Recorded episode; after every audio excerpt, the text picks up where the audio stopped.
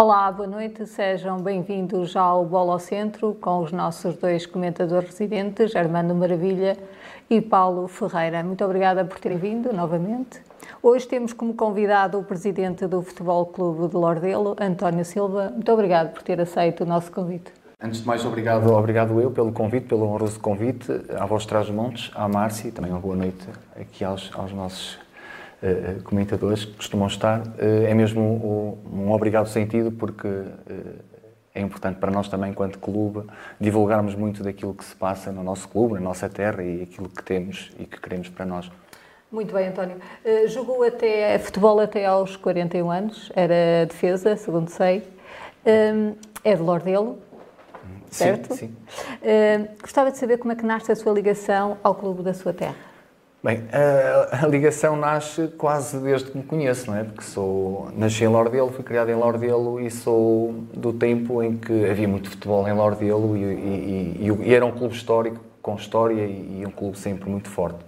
Um, o tempo em que nós crianças íamos ver o futebol, em que tínhamos que ficar na parte da frente dos adultos para poder ver o jogo, porque os campos enchiam naquela altura, estamos a falar nos anos uh, 90 era o mesmo campo? Era o mesmo campo, uh, mantém-se o mesmo campo. Uh, e era uma altura em que eram, eram tempos de alguma glória no clube. Uh, e eu e as crianças da, da, minha geração crescemos com a vontade de um dia jogar e poder entrar lá para dentro e, e poder também jogar. Ou seja, a ligação vem muito daí porque era algo muito forte e algo que estava muito intrínseco na população, o futebol e nas crianças que gostavam de ir lá e que acompanhavam, e aí começa a minha ligação ao clube, ou seja, desde, desde que praticamente me conheço. Mas jogou noutros clubes? Sim, eu, joguei, eu comecei a jogar no, no Futebol dele com 16 anos, na equipa dos séniores, uh, numa, numa, numa, fase de, de, de, grandes consagrados lá na terra que, que voltavam. Então era vedeta? Aos 16 anos de estrear Não, não era vedeta, ia para o banco. ok. Mas, mas era um orgulho enorme poder vestir aquela parte. camisola e entrar naquele baldear com os jogadores que, que jogaram em, em, muitas equipas e que foram acabar lá a carreira no Clube da Terra, porque maioritariamente eram jogadores de lá. Eh, e começo a jogar lá e mantenho-me a jogar lá até à fatídica data em que o clube tem que fechar por, por, eh, por motivos que, de, legais, porque houve ali algumas confusões. Na altura o futebol era muito levado, era levado muito a sério. E penso que foi em cerca, cerca de 2001, no ano 2001, o clube fechou portas. E então aí fomos nos dispersando e fomos, eh, quem gostava de jogar e tinha possibilidades de jogar, fomos nos dispersando e, e, integrando outros clubes. Na altura fui para um projeto com o treinador que estava para o São Martinho de Anta, depois fomos para o Sabrosa, depois de Sabrosa estivemos em Rabães, depois começa o início da época no Santa Marta, depois por motivos uh, profissionais uh, fui viver para Aveiro, joguei na, na, Associação de Futebol de Aveiro, portanto vou regressei a Vila Real uh, e não tive mais possibilidades de jogar porque a minha, a minha atividade profissional não me permitia. Volto mais tarde quando tenho horários para poder jogar. o Lordelo arranca há cerca de 8 anos atrás eh, a Liga Amadora, que existia a Liga de Inatel e a Liga Amadora. Eh, nós que já andávamos um bocadinho a arrastar-nos aí pelos campos, decidimos juntar-nos eh, e abraçar também aquele projeto para dar vida, porque queríamos acabar a jogar com aquelas cores. Entretanto, também finalizou esse projeto da Liga Amadora e, através destes torneios de branco, sim, gostei muito de jogar, Fui a um torneio a Constantino, depois fui convidado por o Mr. Bruno, que ainda está lá hoje, a fazer mais um. tentou pedir para fazer mais uma época e o vício volta e mesmo com alguma idade ainda tentei orgulhosamente uh, uh, dar o meu contributo àquela equipa. Foi por acaso a última equipa com quem jogamos para o campeonato. Tenho uma ligação muito forte, não deixo de, de ter um carinho especial porque me deram a oportunidade de, de, de acabar a carreira uh, de uma forma digna e, e, a fazer aquilo que eu gostava. E, e, foi até esta altura que fui jogando futebol. Até antes da pandemia, foi isso? Ou a pandemia foi na Sim, mesma altura da pandemia? Foi, na, foi, foi, mesmo no ano da pandemia, okay. quando terminou, o, o campeonato terminou a cerca de 8, 9 jornadas do final, na altura, e era nessa altura que estávamos a jogar. Como é que surge o ser presidente do Lordelo? Como é que, como é que aconteceu? Ou seja, o ser presidente, isto foi um bocadinho de por empurrão, Empurrar. o que eu gostava era, era, de jogar, não era muito esta parte diretiva. No entanto, e, e, é mesmo no ano em que eu ainda estou a jogar no, no Constantino, que, que não há direção há cerca de dois anos, os mandatos no, no clube são de dois em dois anos, não havia direção, o clube corria, corria o risco de fechar, fechar as portas e, e, e de ficar totalmente ao abandono. Hum, eu e mais alguns colegas que jogávamos futebol, que além de jogarmos futebol éramos amigos, eh, reunimos e pensamos, olha, por que não fazemos nós uma direção, estamos aqui a jogar, o clube não morre, quem sabe, de alguma forma, ou, ou, um, dia eh, surge a oportunidade de pegarmos no clube, não queremos que o clube morresse novamente, porque ele foi reativando com a Liga Amadora, perdeu-se ali um bocadinho, e foi mesmo eh, por esta vontade de não o deixar morrer, mesmo ele não estando em atividade, e foi aí que pegamos, criamos uma direção, fizemos uma direção, ficamos com o mandato nesse primeiro ano, e é quando surge a pandemia que acabam os campeonatos e que para o futebol que, que decidimos a sério reunir e pensar o que é que poderíamos fazer e inscrever-se na Associação de Futebol. Sim, foi aí que decidimos. Eh, pronto, eh, eu sei que foi um ato de, de, alguma, de alguma loucura, mas também de muito amor, porque não há, não há amor sem loucura. Eh, vamos pegar no clube e vamos tentar a ter que, que terminar, ou se isto tiver que terminar, que termine dignamente e, e honrosamente pelo menos homenageando tantos que fizeram pelo clube e tantos atletas, tantos dirigentes, tanta gente que gosta do clube. Uh, acabaremos no Distrital, mas iremos para o Distrital pelas dificuldades que possam haver e os desafios que possam surgir. Vamos, uh, não sabíamos muito bem para onde é que íamos, mas fomos com esta convicção de, de, de reativar o clube e não deixar morrer da forma como ele estava a morrer.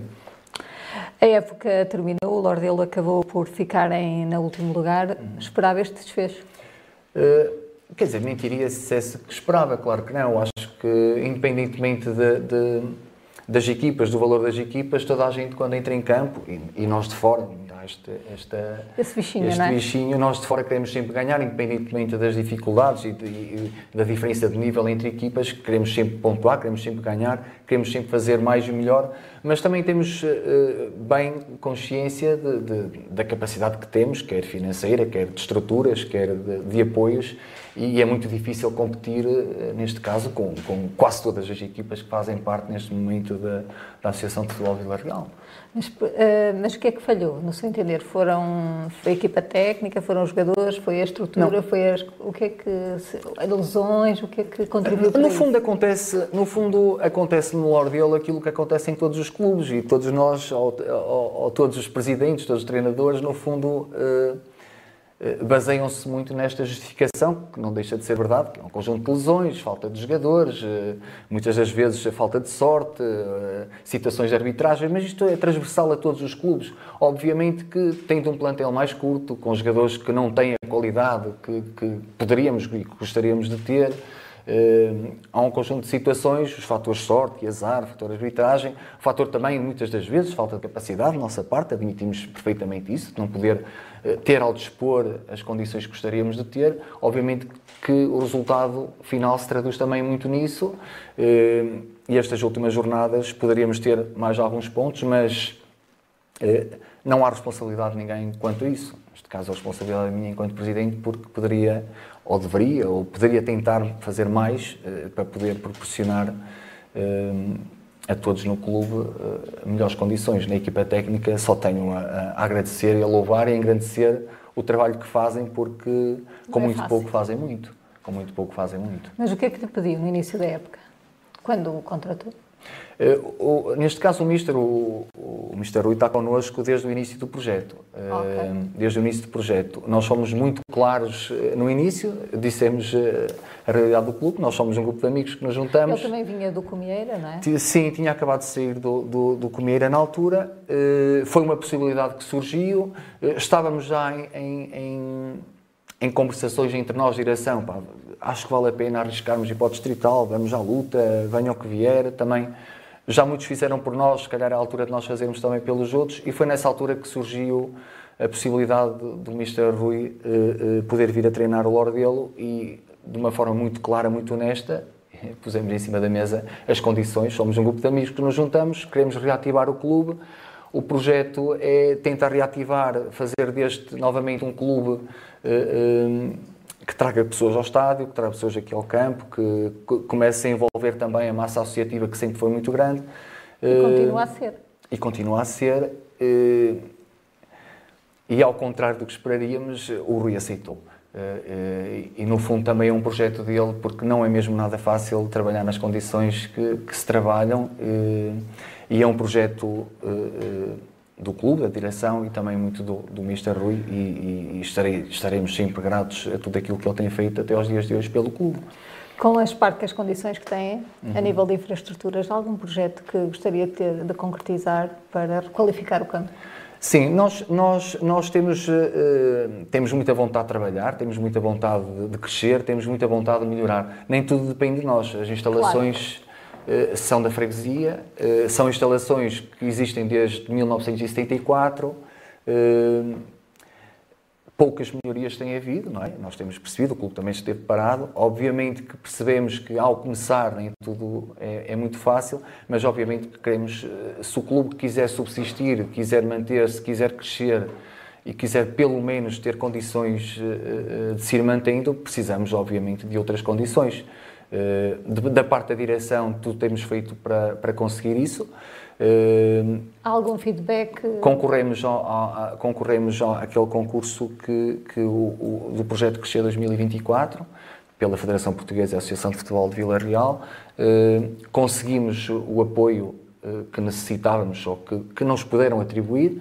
Neste momento teremos praticamente metade da verba, possibilidade de metade da verba para as obras que é de remodelação e de, de conseguirmos uh, sintético. o sintético. Agora está na parte que, que, não está tanto nas nossas mãos, está na parte do poder político, não é? Que infelizmente ou felizmente, tanto da autarquia como da junta de freguesia. São conversações, já tivemos. Eh, as primeiras conversações, obviamente, é que vínhamos num pós-pandemia, as coisas não estavam muito fáceis e, compreendemos perfeitamente que não, que não estão muito fáceis. Eh, o que temos feito é continuar a trabalhar, fazer o nosso trabalho, dar, dedicar, fazer, à espera que sejamos merecedores eh, não nós direção, mas todos os atletas e a equipa técnica eh, e, e todas as pessoas de, de, de Lordelo, sócios e, e, e, simpatizantes e pessoas que gostam de ver futebol, que consigamos essas, essas condições. Qual é o investimento previsto? O investimento rondará os 200 e qualquer coisa mil euros, uhum. Eh, que é o valor mínimo de, de se conseguir manter, de se conseguir colocar um, um, um sintético. Portanto, conseguir uma verba na ordem dos 100 mil já, não é? Por uh, parte do financiamento da, da, Federação. Cerca de, não chega, mas mais ou menos cerca de, de 100 mil, poderá rondar isso. A outra parte será, entre, neste caso, uh, tentarmos, tanto que a autarquia como a freguesia, e mesmo nossa parte, também nos mostramos disponíveis já se tivermos que. A pedir apoio, não é? Pedir apoio, eh, faremos tudo aquilo que é necessário para, para pedir eh, todos esses apoios e tenho a certeza que os conseguiremos, porque há quatro anos a competir com as condições que temos eh, é muito difícil e seria para nós apenas mais um desafio, não seria algo uh, impossível. E neste momento é mesmo o essencial, porque quer camadas jovens, quer formação, quer a, a, a, vontade de criar outros escalões de formação, necessitam outras condições que nós neste momento não podemos dar, infelizmente. É? Se eventualmente não conseguirem a outra percentagem do apoio, este apoio pode-se perder? Este apoio que já sim, este, da candidatura? Sim, este apoio do, do projeto Crescer 2024 visa retificação do, das condições do, do, do, atual. do, atual. campo. Neste, neste caso, mesmo o sintético, eh, tem um conjunto de objetivos que são necessários atingir até ao final de 2024. Ou seja, se até 2024, afinal, não for iniciado nenhum tipo de obra, investimento eh, eh, decidida eh, eh, por ambas as partes, ou por todas as partes envolvidas, arrancar para este projeto, é um dinheiro que tem que ser, obviamente, devolvido. Eh, o que para nós é uma pena, porque, porque não seria dinheiro desperdiçado, seria dinheiro investido em, em infraestruturas desportivas que, iria, que iriam ajudar muitas, muitas pessoas, não é?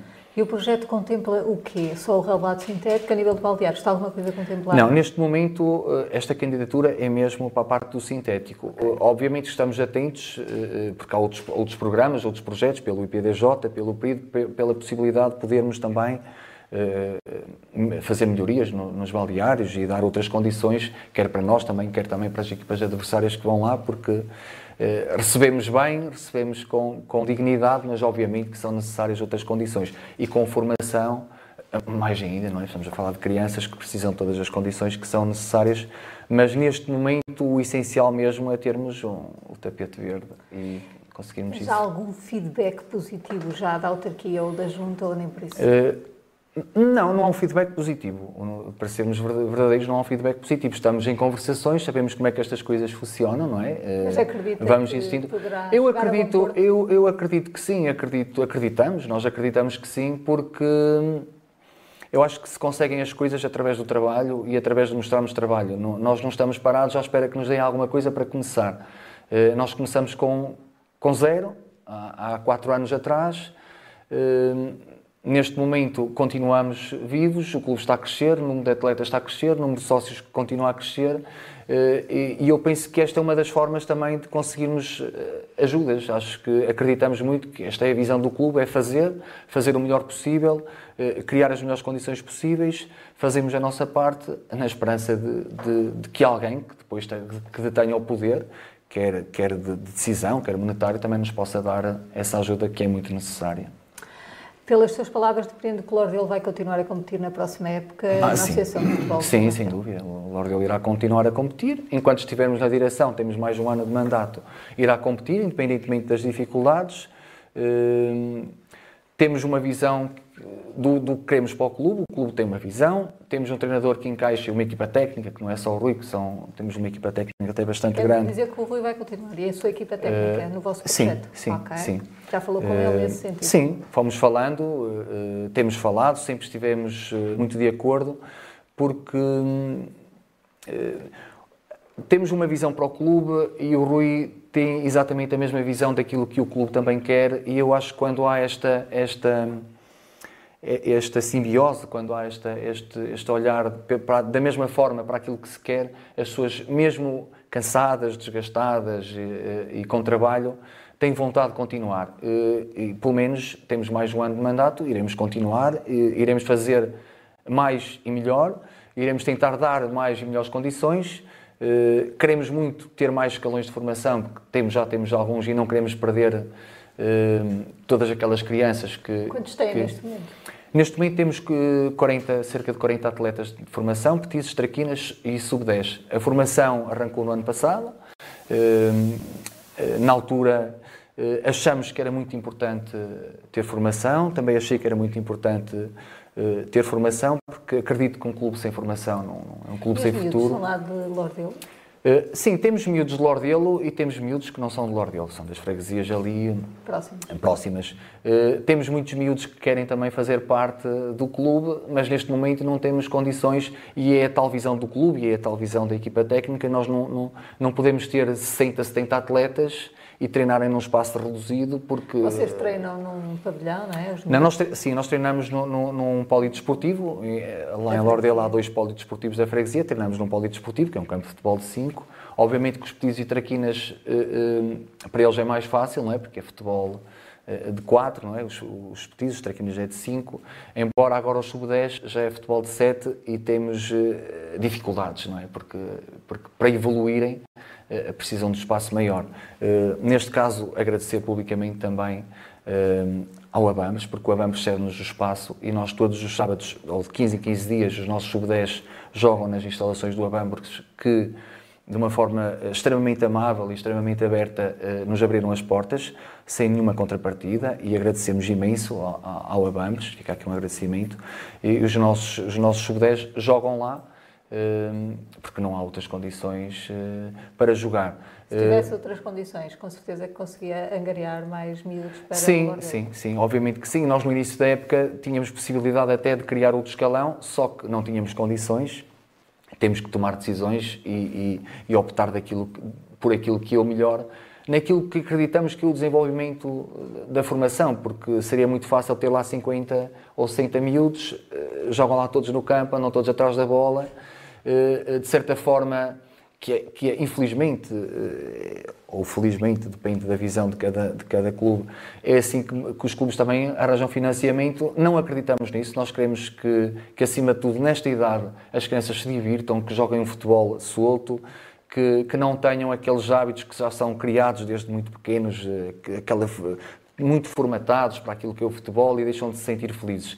E orgulhosamente sentimos que em menos de um ano ou num ano criamos uma, um, uma formação que, lembro-me, no primeiro jogo fomos ao caça e pesca, não conseguimos chegar uma vez à baliza e em menos de um ano eh, podemos dizer que fomos à festa de futebol de Vila Pouca e os três jogos que os nossos sub-10 fizeram ganharam os três jogos.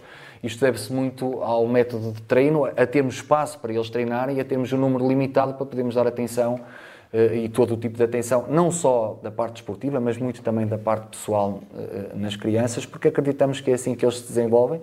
Depois, mais tarde, se quiserem levar o futebol mais a sério ou não, será sempre uma decisão deles e uma vontade deles.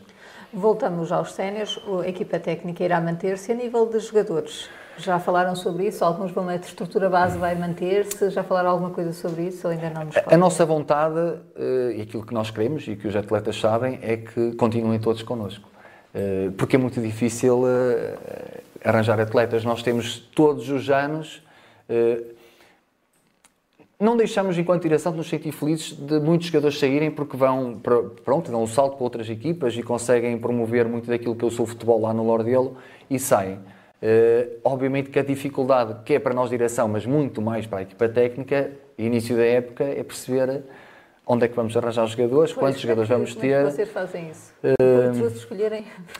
Muitas das vezes é, é, é vamos esperando que aqueles jogadores que não vão encontrando clubes e que não vão sendo enquadrados nos clubes que, que, temos aqui na Associação de Futebol, em que acabam por ir por lá, mas outros também porque acreditam muito, uh, uh, por isso é que têm valor para dar saltos, acreditam no projeto, acreditam no clube, acreditam na equipa técnica e, e por aí também muitos jogadores vão porque acreditam na equipa técnica. Mas têm jogadores eh, de Lordelo, certo? Sim, temos jogadores de Lordelo, não temos muitos, uhum. uh, infelizmente, porque tudo isto, e voltando um bocadinho como comecei atrás, quando o futebol parou, e esteve 19 anos parado, eh, deixou de haver uma ligação ao futebol. E todos estes jovens, eh, não só no Lordelo, mas em todo lado, os jovens têm muitas outras ocupações, têm muito mais coisas para poder fazer, perdeu-se muito a ligação ao futebol. Neste momento, os jogadores que são de Lordelo, que ainda jogam futebol, jogam noutros clubes da Associação de Futebol Vila Real, falar de 4, 5 jogadores, mas já não se encontram jogadores como, como havia primeiro, toda a gente queria jogar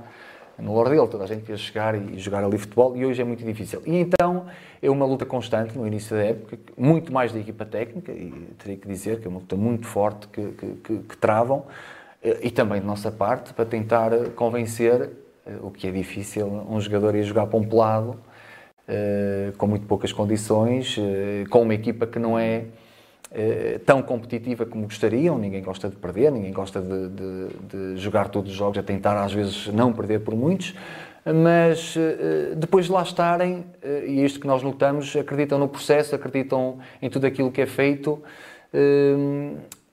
e, e agrada-nos chegarem ao final e percebemos que muitos deles evoluíram e evoluem e tenho a certeza que se a maioria deste plantel se mantivesse lá, com mais alguns jogadores que conseguíssemos, eh, eh, teríamos uma equipa mais forte na próxima época, porque temos que todos os anos reformular um plantel, porque perdemos sempre 4, 5 jogadores para outras equipas. Uhum. Eh, quais são as vossas principais dificuldades na gestão diária do clube? Uh, são muitas, não é? Como é que, como é que vamos começar? A, a primeira é a parte monetária, que, que é pronto, que é sempre a parte, uh, que é sempre a parte mais difícil.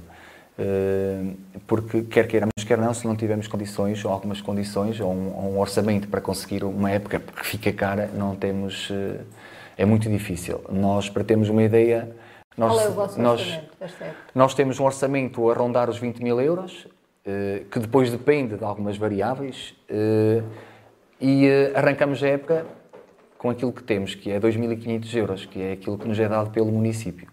Ou seja, nós recebemos 2.500 euros no início da época, nada? a junta de freguesia, as instalações são da junta, paga a luz, água e gás, que é uma ajuda, obviamente, uh, paga luz, água e gás durante toda a época, treinos e, e jogos, uh, mas em termos monetários arrancamos com isto. Uh, não... qual é o vosso maior financiador? O nosso maior financiador é o trabalho. eu trabalho porque nós arrancamos com, com, com esta verba, porque é, é, é, a verba que nós sabemos que é certa, é aquilo com que a gente conta, sabemos que é aquilo que temos, então temos que trabalhar por aquilo que queremos. Uh, uh, daí uh, batemos patrocinadores, sócios. Neste momento temos cerca de 80 patrocinadores. Uh, são fundamentais? são fundamentais e, e, e, também agradeço. Uh, nós temos o hábito de mandar todos os fins de semana mensagem aos sócios, aos patrocinadores que há jogo e agradecemos sempre. Hoje agradeço novamente. Obviamente que se, se não fosse eles não seria possível. Uh, temos cerca de 80 patrocinadores que acreditam também no projeto, acreditam também em nós, acreditam naquilo que a gente quer para o clube. Obviamente que os patrocínios não, não se comparam àquilo que é dado a outros clubes, outra dimensão, mas nós preferimos ter mais patrocinadores a acreditarem e a estarem connosco do que menos e a dar mais. Temos eh, cerca de 420 ou 425 sócios, ronda o clube, que foram feitos em cerca de dois anos. Nós fizemos uma remodelação há dois anos. 425? Sim, sim. É, e por falta de tempo não temos mais, porque, porque conseguiríamos muitos mais. Uh, há cerca de dois anos foram revistas as listas de sócios, porque havia várias listas de outros anos, muito atrasadas. Uh, numa Assembleia foi feita uma nova, uh, uma nova lista, não é? fomos, feito, fomos fazendo uma remodelação da lista e a partir dali acreditamos que também uma base de sustentação do clube em termos financeiros e em termos de apoios de, de, das pessoas de gostarem de ir ao futebol era conseguirmos também sócios. E, e, este é o número real de sócios que temos. Uh, neste momento não estão ainda todos pagantes porque as sócias, as cotas são anuais. Uh, as pessoas que vão ao futebol vão renovando uh, muito facilmente. Quanto é que se paga? 20 euros anuais. Uhum. cada sócio paga 20 euros por ano. Esta é na mesma a nossa visão, da mesma forma que fazemos com, com os patrocinadores. Preferimos ter o campo cheio, preferimos ter pessoas a apoiar o clube e ir, e ir ver o clube por uma verba muito mais baixa, eh, mas ter pessoas do que pedirmos um bocadinho mais e não ter ninguém, porque também eu acho que o clube, além da formação, que é muito importante e, e, e, e ajuda o clube a crescer, tem que ter uma massa associativa por trás, porque não temos uh, nenhuma capacidade financeira, nem temos os apoios financeiros que muitos clubes têm e que se calhar não necessitam de, de tantos sócios. Se calhar neste momento, sendo o clube mais pequeno ou com menos tempo no distrital, talvez sejamos os clubes com, com mais associados e, eh, eh, e, e com mais ligação ao clube. Têm dívidas? Não, não. Uh, nós pegamos no clube há quatro anos o clube tinha 2 mil e qualquer coisa de euros em, em, hum, em caixa. Não temos dívidas, nem queremos, nem queremos ter dívidas, não é? Nós trabalhamos com aquilo que conseguimos.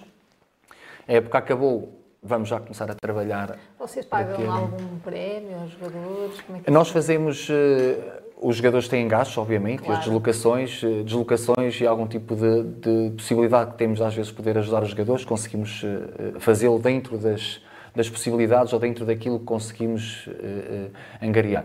Acho que é uma forma também de retribuir o trabalho que vão tendo. Uh, não é muito, mas é, é, é, feito com, com agrado de nossa parte. Gostaríamos de ter outras possibilidades e de, de, poder contribuir de uma outra forma, mas é, é, é como disse, temos. é o possível. É o possível, não é? Porque com 2.500 euros que recebemos e uma época que se gasta no mínimo 20 mil euros, Uh, os restantes 17.500 têm que ser eh, feitos através do trabalho e, e do, de um trabalho diário, uh, com ideias, com inovações, com formas de conseguir trazer as pessoas até nós e de conseguir convencer as pessoas que é importante ajudar o clube. e até aos dias de hoje tem sido possível. Apesar de ser um clube pequeno, sei que há muita gente que vai ver os jogos ao Lordelo. Sim, sim.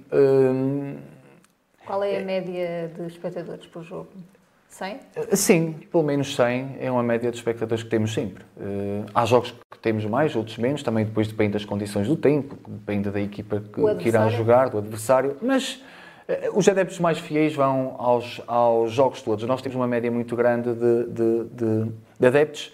Acredito também que estes clubes mais bairristas ou estes clubes mais pequenos ainda vivem muito esta paixão pelo futebol, comparativamente aos clubes que se calhar têm outros orçamentos, à exceção, temos aqui a falar da exceção, nós vamos a um, um Régua, vamos a um Mondinho, vamos, vemos os campos cheios, obviamente, mas eh, comparativamente a muitos outros campos, eh, vemos bancadas despidas e muitas vezes até fora temos mais adeptos do Lordelo do que do próprio clube. Eh, porque acreditamos também envolver a massa associativa e os adeptos à volta do clube também o faz crescer, até porque o clube é dos sócios e é dos adeptos e nós trabalhamos em prol deles. Quais são as vossas expectativas para a próxima temporada? Uh, expectativas. manter a equipa técnica que nós temos, uh, tentar manter o máximo de, de, dos jogadores. Temo que o roubem? Uh, pode acontecer? Temo, pode acontecer. Uh, pode acontecer e, honestamente, eu desejo que um dia o Rui consiga um projeto à altura, porque é um treinador extremamente competente. Não digo isto por, por ser o treinador de Lordelo, digo isto por aquilo que eu vejo diariamente e do empenho que tem diariamente naquele clube. Posso dar o exemplo, o Rui vai treinar a formação às seis e meia da tarde, acaba o treino da formação às 8, vai treinar os séniores até às 10 da noite. Estamos a falar de quatro vezes por semana, jogos ao sábado e jogos ao domingo. Uh, muito poucos treinadores. Dedicação. Uma grande dedicação, um grande amor pelo, pelo futebol. Uh, uh, e um grande amor por aquilo que é realmente o futebol e que é a evolução do futebol. E tenho a certeza que um dia chegará a outros patamares, uh, com outras condições, com outros jogadores, com, outras, com outras formas de trabalhar, chegará muito longe mas também acredito que o processo passa muito por aqui, porque enfrentando todas estas dificuldades, se calhar um dia tornar, tornar-se-á muito mais fácil trabalhar. O Rui e, a restante equipa técnica, porque temos um conjunto de jovens que envolvem o Rui que o ajudam também bastante e que eu sei que ele confia muito e é também de louvar a oportunidade que dá uh, a jovens miúdos, mas que têm ideias, têm inovações, têm formas diferentes de ver o futebol, quebram um bocadinho os padrões que vinham do passado uh, e que dão muito ao clube. Ou seja, é manter a equipa técnica, obviamente, manter o grosso dos jogadores, porque Quantos seria... jogadores vocês têm? Ou seja, nós, nós inscrevemos uh, cerca de 30 atletas, só para dar um exemplo, mas acabamos com 14, 15 atletas, Porquê? 13. Porque é o natural, é, é o desgaste natural da época. É, é, há jogadores que estão muito comprometidos e que depois não aceitam tão facilmente não jogar. Há outros que depois, por motivos profissionais ou motivos pessoais, deixam também de poder eh, ir. Não é fácil, a gente, quer dizer, no inverno, chuva, frio, geada, jogar num campo pelado eh, não é para toda a gente, até porque a maior parte deles são miúdos que fizeram a formação toda em sintéticos, muitos deles a primeira vez que jogaram no pelado foi ali. Eh, e vamos perdendo jogadores, por isso nós inscrevemos cerca de 30, acabamos com 15 a 6, 17 jogadores, é o possível, não é? Eu gostava é que estes 15, 16 ficasse. Sim, por nós e pela equipa técnica era manter o grosso, porque não teríamos que, como nos outros anos, ter que perder 5, 6, 7 jogadores, que até importantes, ter novamente que os procurar, porque não já. Ou se o já, são jogadores caros, não é? E, e, são jogadores que já, já, já. Há valores que já se praticam aí que são completamente inconcebíveis para nós e percebemos isso. Uh, era manter isso, manter os jogadores, o grosso dos jogadores eh, estas são as expectativas principais. Manter a formação. Eh, queremos, não pode aumentar, certo? Eh, não podemos aumentar, mas estamos aqui com um problema que teremos que resolver porque foram, foram as crianças que começaram connosco, no fundo é uma pequena família. Foram crianças que começaram connosco, subiram de escalão e temos atletas que para o ano vão ser adultos de escalão e nós não os queremos perder. Obviamente que será mais trabalho para nós, é mas nós também não os queremos perder. Uh, honestamente, não sei. Ainda não sei. Uh, quero muito que eles fiquem connosco, porque também são, são já assediados por, por, por alguns clubes e, e, a formação hoje em dia, crianças com 7, 8, 9, 10 anos já começam a ser chamadas para outros clubes. Não, não os queríamos perder, no entanto, teremos que criar um escalão acima. Temos sub-10 ou sub-11 ou sub-12, mas isto requer jogarem é futebol de 9, requerem jogar futebol de 9. A mim não me agrada de todo que as crianças vão jogar com um campo pelado, futebol de nove, não é? E receber crianças jogar no futebol pelado. Uh, embora o cair, o esmurrar, o evitar cair, as dificuldades também ajudam as crianças a evoluir. Mas obviamente que teríamos que ter outras condições. Neste ano tivemos o Abamos que nos ajudou bastante, nos sub-10 que nos deixou e que nos eh, facilitou uh, jogar lá. Obviamente ter outra equipa não conseguiremos jogar lá porque já tem, já tem muita formação e tem os, os, horários, os campos muito completos e não é fácil conseguir uh, ou, ou haver abertura de, de, muitos outros clubes para podermos treinar ou para podermos jogar lá uh, com as crianças. A realidade é mesmo esta. Muito bem. Qual é o seu núcleo duro, a sua equipa de trabalho na direção? É muita gente? São poucos? Quem são? Uh, pronto, nós temos uma lista que, que, que está trabalham o que podem, okay. uns mais, outros menos. Obviamente que nós não podemos exigir eh, que, que, todos trabalhem da mesma maneira ou façam mesma, eh, as mesmas há coisas. Há sempre uns mais dedicados. Obviamente, claro, há sempre uns mais dedicados do que outros. Eu baseio muito nisto, eh, que é cada um dá aquilo que pode ou aquilo que consegue, e se não conseguir, não há problema nenhum. Eh, é preferível alguém que não possa e diga que não possa e não consegue, do que muitas das vezes ir e estar, muitas das vezes, a, a, a, a não ajudar ou, ou, às vezes a contrariar muito daquilo que são as ideias da visão do clube. Eh, neste momento há um núcleo muito duro, sou eu, enquanto presidente, a cara do clube, é vice-presidente do clube, também temos o tesoureiro, somos as pessoas que estamos mais diretamente ligadas, mas obviamente há mais pessoas que nos ajudam em tudo aquilo que é o funcionamento do clube, desde das coisas mais simples às mais trabalhosas. Uh, sim, mas temos uma direção grande, forte. Este modelo de campeonato da Associação de Futebol de Vila Real é o mais indicado para o Lardelo? Acha que beneficia o Lardelo? Eh, eu, eu, vejo as coisas de duas formas. Eh, eu, eu, quando joguei, comecei a jogar, havia duas divisões, havia muitos, muitos, mais clubes. Mais Era muito mais competitivo porque, de início ao final, fosse na, na primeira ou na segunda divisão que existia, lutava-se por objetivos. Por subir, por não descer, e noutra divisão, por subir para a divisão acima ou fazer a melhor classificação possível. Obviamente, eh, que o modelo competitivo diz, diz respeito, neste caso, à Associação de Futebol e à Federação Portuguesa, eh, eh, e são estes modelos que estão. Por um lado, desportivamente, eu acho que é interessante para um clube como nós e para os atletas que fazem parte do clube jogarem contra todas as outras equipas. Toda a gente gosta de jogar com, com o Vila Real, com o Régua, com o Vila Pouca, com o Santa Marta, com todos os clubes em, em si, obviamente que sim acredito que poderia haver formas de ser ou mais competitivo ou pelo menos uh, todas as equipas, ou, ou 80% das equipas não chegassem ali a, a, a meio da segunda volta e, e desligassem completamente, uhum. porque é mesmo, cumprir, é mesmo cumprir calendário, porque uh, os clubes fazem um investimento, têm uma equipa, jogam, no entanto, chegamos ali a meio da segunda volta e o que acontece é, é cumprir calendário, porque já não há objetivos para subir, não há objetivos para descer, uh, não há ali muito mais uh, a fazer. Uh, e poderia ser pensado um novo modelo competitivo, mas isto teria que ser. Séries? Uh, sim, na altura da pandemia, uh, e eu acho que foi muito interessante na altura, o, o, pelo menos a ideia geral, na altura da pandemia, porque não poderia, não havia, não havia um, adeptos no, no, nos estádios, não é? Não havia, havia um conjunto de restrições, foi feita essa divisão. Houve duas séries, uh, por ranking, pronto, geralmente noutros campeonatos eh, que a gente vê, muitas vezes é pela área geográfica, pronto, neste caso é por rankings, as equipas foram divididas por rankings, uh, penso que eram 18 eh, equipas, se não me engano, 9 equipas numa série, outras 9, as quatro primeiras lutariam, de cada série lutariam para subir e as outras lutariam para uma classificação uh, final. Uh, no fundo, a classificação de quem sobe e de quem fica mais no fim acaba por ser quase sempre a mesma.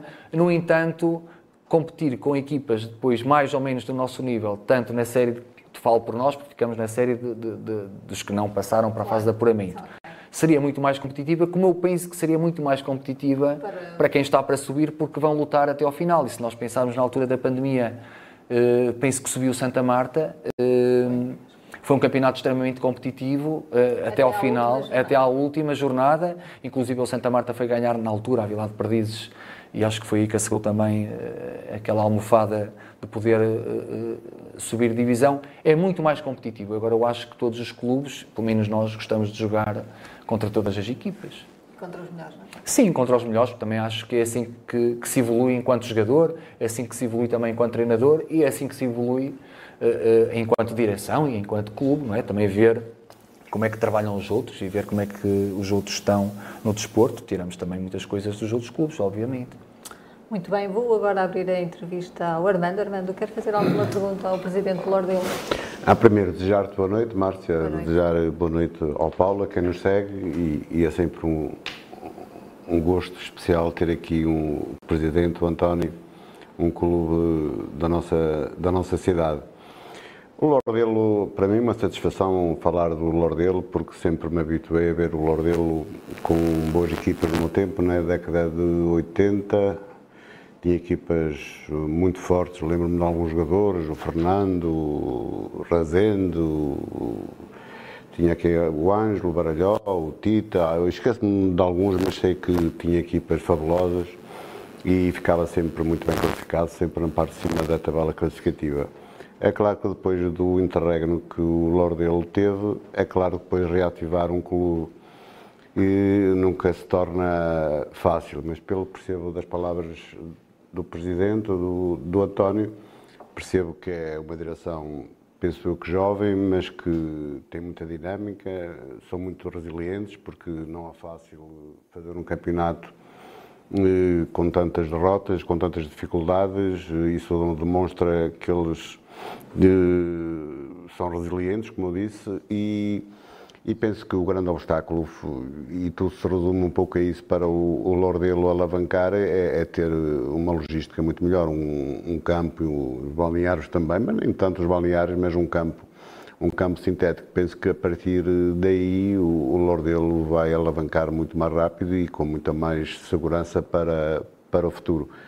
Por isso, o que eu posso dizer ao, António é não desista desse, desse objetivo, de, porque hoje para as crianças, para os jogadores, mesmo para uma direção, mesmo para quem vai ver o futebol. Hoje, pelado, o Lordelo não tem responsabilidade nisso enquanto clube, mas uh, torna-se muito mais difícil uh, agregar eh, pessoas que queiram trabalhar, que queiram representar o Lordelo e vejo isso com muita, com muita mais dificuldade. Mas a formação também é importante, já percebi que iniciaram a formação, o que é sempre de louvar, dar espaço aos nossos jovens de praticar uh, desporto, uh, é, sempre, é sempre importante. Também dar uma palavra ao, ao Rui, ao treinador, porque conheço muito bem, é uma pessoa com uma paixão enorme pelo, pelo futebol. Penso que tem feito um trabalho espetacular, os resultados não, não são muito difíceis de, de, serem melhores, a responsabilidade é mesmo o clube neste, nesta fase não ter condições para, para almejar muito mais. Por isso, o Presidente, a força que eu desejo é que o Lordelo continue a, prosperar, a, a, ser melhor, porque tem todas as condições eh, para, para com, com, o vosso trabalho, que tem, sido, que tem sido muito bom, na minha perspectiva, eh, têm sido muito fortes, não viram a cara à luta, não, não desistem e isso é importante para dar alguma consistência ao, clube, para no futuro próximo, penso eu, ter outras, ter outras condições para, para, para ser muito mais competitivo. Algum, uma pergunta ou outra que eu, que eu gostaria de lhe fazer era, penso que no final desta época houve alguma confusão no, na direção do Lordil. Penso eu, chegou alguma coisa aos ouvidos, não sei se tem alguma veracidade ou não, é só uma questão, se não quiser responder também não, não, não vem mal ao mundo por causa disso mas penso que houve algum afastamento de alguns diretores, eh, houve alguma divisão. E porquê é que isso aconteceu? Porque nunca é bom quando há, há, divisões, principalmente em localidades numa vila tão pequena, porque todos, todos fazem falta. Às vezes é, é, é ter falta de algo só e, e, e pouco mais e também como é, como é, como é que viu a arbitragem durante esta época? Se, na sua opinião, tem evoluído? Se tem regredido? Se há valores mais jovens a despontar na arbitragem da nossa associação? E, e, e no fundo, desejar tudo bom para, para, para a sua direção e que o Lordelo consiga os seus propósitos, principalmente aquilo que conversamos há pouco, o, o, campo, que na minha opinião é fundamental para, para, para o Lordelo ser mais competitivo e, e que o Lordelo não tenha mais nenhum interregno e, e, que siga um caminho, porque o Lordelo, é, para quem tem já da minha idade, é um clube com muita história, é um clube que nos habitou, é, pelo menos aqui durante, é, dentro do nosso distrito, é ser uma equipa respeitada, é ser um, sempre com boas equipas e agora o mais difícil, penso, penso eu, que está feito, falta agora com a cereja no topo do bolo, que acho que é o sintético, e depois que com a vossa competência, com a vossa dinâmica, com a vossa irreverência, penso que o Lordelo está no bom caminho e desejo-vos todas as felicidades para o futuro. Muito obrigado pelas palavras. Eh, eh, e pela força que também é transmitida. Eh, e ao falar, em primeiro lugar, falar de alguns jogadores eh, remete-me à minha infância e eram esses jogadores que eu via jogar e que um dia gostaria de jogar. Uh, referiu alguns, há muitos outros, e era um clube com, com O Lordelo sempre foi um clube com grandes jogadores e, e, eu comecei a jogar quando o Ângelo, o Baralhó e assim, alguns jogadores começaram a acabar. Eu não tenho problemas nenhum em responder às questões, até porque uh, não temos nada a esconder. Não foi este ano que houve problemas com a direção, foi no ano passado. Uh, são, nós, são mandatos uh, de dois em dois anos, nós temos os primeiros dois anos, estes seriam os, os últimos dois. No final da época passada houve algumas divergências na direção, não tenho por que, por que esconder isto, por variedíssimos motivos que acontecem, que acontecem. Há visões diferentes, há formas de estar diferentes, há formas de pensar o futebol de forma diferente aquilo eu, enquanto presidente, que acredito que, que, poderá ser o futebol ou que poderá ser o desporto, é a minha visão, é a visão que eu acreditava que era para o clube, a equipa técnica que acompanhava nisso, eh, e houve algumas divergências relativamente a isso, a formação, apostar na formação. Eh, compreendo que, que, dar este passo de arrancar, começar com o clube uma equipa sénior e depois no segundo ano pegamos na formação, o medo da equipa sénior eh, se perder por ali exista. Eh, eu sempre acreditei e continuo a acreditar que a formação também é uma base para um clube subsistir, porque senão não vale a pena, eh, muito menos com as condições e com, e com, com os apoios que nós temos. E houve esta divergência no final da época passada. Foram feitas novamente, houve demissão de toda a direção em massa. Em primeiro lugar, eu pus o meu cargo à disposição, saí eu porque achei que, que, que não, que não estaria uh, a, a, convencer ou a levar as ideias que seriam melhores para o clube. Optou-se por haver demissão, eleições, e fomos a eleições na, na, no ano passado. Daí temos mais um mandato de, de, destes, destes dois anos. pronto, obviamente que também concordo e, e, e, e, passa muito para o clube se manter, ter outras condições, não é? Porque não, não faz sentido eh, são as condições que temos, compreendemos isso. Não faz sentido eh, continuar a jogar eh, naquelas condições. Ao final de quatro anos, aquilo já está a raspar quase no granito, não é? Aquilo é muito. Um, um apelo todos ao poder local que, que deita um olho sim. à Lordelo e que brevemente tenham um piso Gostaríamos um piso muito, sintético. porque eu acho que neste momento é mesmo o que faz falta. O, o clube não vai. A realidade é esta: o clube não, não se vai manter se não tiver condições. Claro. Chega a uma altura, eh, nós não seremos eternos lá, não queremos ser, nós demos um passo, eh, acredito que é uma missão, alguém um dia disse que era uma missão, e se calhar é mesmo, demos um passo porque alguém fez por nós e pelo lore dele e pelo clube, e esta é a altura temos nós também a fazer. Estamos a fazer, mas não vai subsistir, nem vai continuar, nem ninguém vai querer pegar numa direção com estas condições, porque é mesmo muito difícil. Quanto à questão da arbitragem, quer dizer, não é muito fácil, ou seria muito fácil falar, não é? Porque nós também, em termos de qualidade, ficamos em últimos, não é? Hum, sim, estou, comparativamente estou a falar. Eu penso que, eu, eu penso que, que, que, há alguns fatores que, que fazem a arbitragem não tão boa como poderia ser. Primeiro porque são muito poucos e a pressão de apitarem muitos jogos e de irem aos jogos porque há muito pouca gente eh, na arbitragem e, e, também temos que louvar eh, quem gosta e quem quer seguir o caminho da arbitragem quem, e quem quer continuar uh, uh, a sua carreira na parte da arbitragem. Uh, erros que toda a gente comete, fazem parte, compreendes, eu joguei futebol, muitas vezes apitava o jogo, mais para o fim, não é? A gente vai condicionando um bocadinho. Eu acho que o que mais, o que mais o que torna mais difícil também nesta parte da arbitragem é, é, também por serem poucos, depois tem este lado negativo que é a facilidade com que tomam decisões ou com que expulsam treinadores e jogadores e tomam decisões eh, de uma forma muito autoritária, de, de, com, com, com, uma, com uma tendência de impunidade total. Uh, Obviamente que nós vivemos o jogo, mas este ano temos um conjunto de expulsões que são, não fazem sentido nenhum e as expulsões são pagas. Não é? Nós estamos a falar de 100 euros por cada multa de um, de um, de um treinador ou de um diretor, delegado de jogo. Se for repetido, passa a ser 150 e por aí adiante.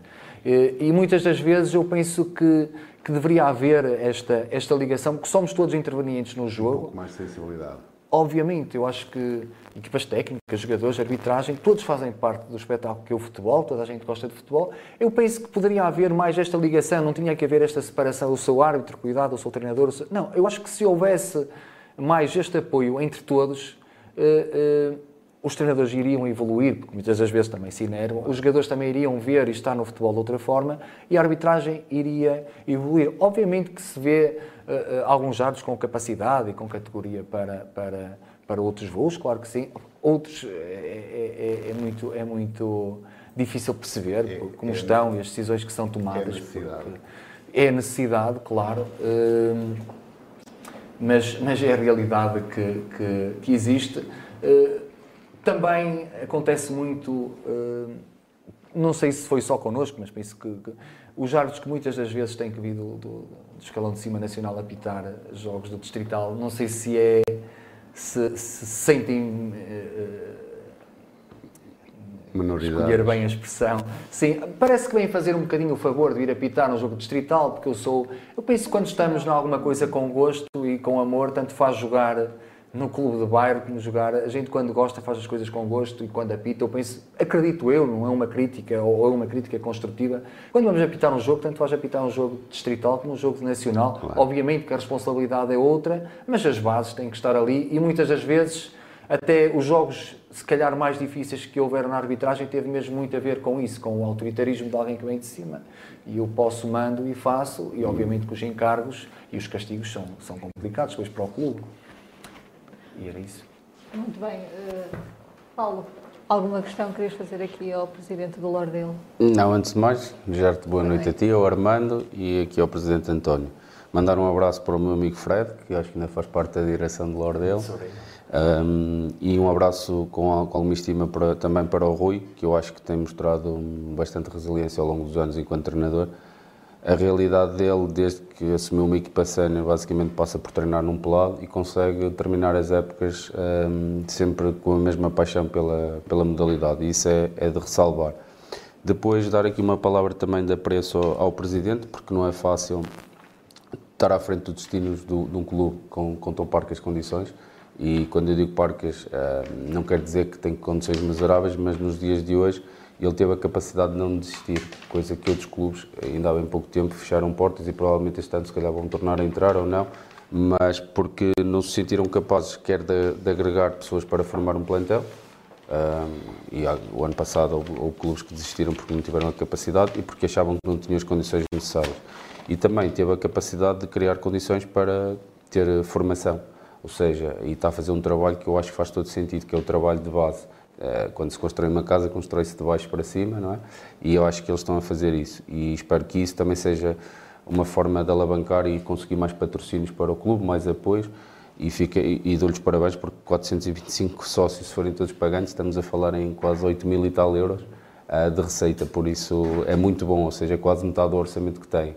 Uh, isto significa que se conseguirem, efetivamente, com a visão que, que, já disse que tem, com o amor que tem ao clube, com a direção jovem que tem e que eu sei que tem, e dinâmica e presente, uh, se conseguirem ter umas infraestruturas que lhe dê capacidade, o Lordelo poderá ser uma equipa que depois, eh, com esta base que está a fazer de crescimento, um, ter melhores resultados, porque eu também já tive em equipas que, que fiquei em última, não fiquei em última, mas acaba de ficar nos últimos lugares, e, mas a paixão teve, teve, sempre lá presente e o, que, e o que a gente tem que transmitir aos jovens e estes, esta malta de agora é mesmo isso, é a paixão pelo jogo. Ah, pronto, e basicamente é isso, dar-lhes parabéns. Tu já, já perguntaste quase, você pergunta sempre tudo, Márcia, depois o Armando faz aqui o trabalho. E ele, eu tinha aqui uma pergunta, e ele também acabou por dizer aqui esta, esta expressão, que era, eu, o que eu sinto um, e também já estive num clube em que era pelado. O que eu sinto é quando os árbitros vão apitar um pelado, isto é o que eu sinto, não sei, e é esta pergunta que eu vou fazer ao Presidente. Eu sinto que eles vão lá fazer um frete, eu sinto, mas não devia ser porque eles são pagos. E do outro lado estão duas equipas, mais eles são a terceira. Há equipas que não recebem, há jogadores que não recebem prémios, abdicam de tempo, podem se lesionar e eles vão lá fazer um frete. E depois há arrogância. E isto ainda acontece. E ele pode, pode dizer-me se é verdade ou se é mentira, mas acontece e devia haver mais, é, mais bom senso, basicamente é isso. E é, é esta pergunta e a última pergunta é qual é a maior ambição que tem enquanto Presidente de Lorde, se é mesmo deixar a, a obra feita. É, é, isso. Obrigado também pelas palavras, eh, eh, que são sempre gratificantes. Eh, relativamente à arbitragem, acontece, acontece efetivamente isso. É? Dá um exemplo de domingo estava a chover, o árbitro veio várias vezes olhar para a chuva e para o campo, porque, pronto, vou ter que sujar as esteiras e o equipamento. Não é só a arbitragem, equipas adversárias estão habituadas a outras condições, acontece, mas a arbitragem, como dissemos há um bocado, é um fator integrante do jogo, importante e que são, que são pessoas pagas para fazer esse trabalho. Pagas por, pelos uh, clubes. Pelos clubes, uh, obviamente. Uh, que outras as partes, cada jogo, muitas das vezes, fica mais barato ir jogar fora do que jogar em casa, claro. porque a organização de um jogo ultrapassa os 300 euros.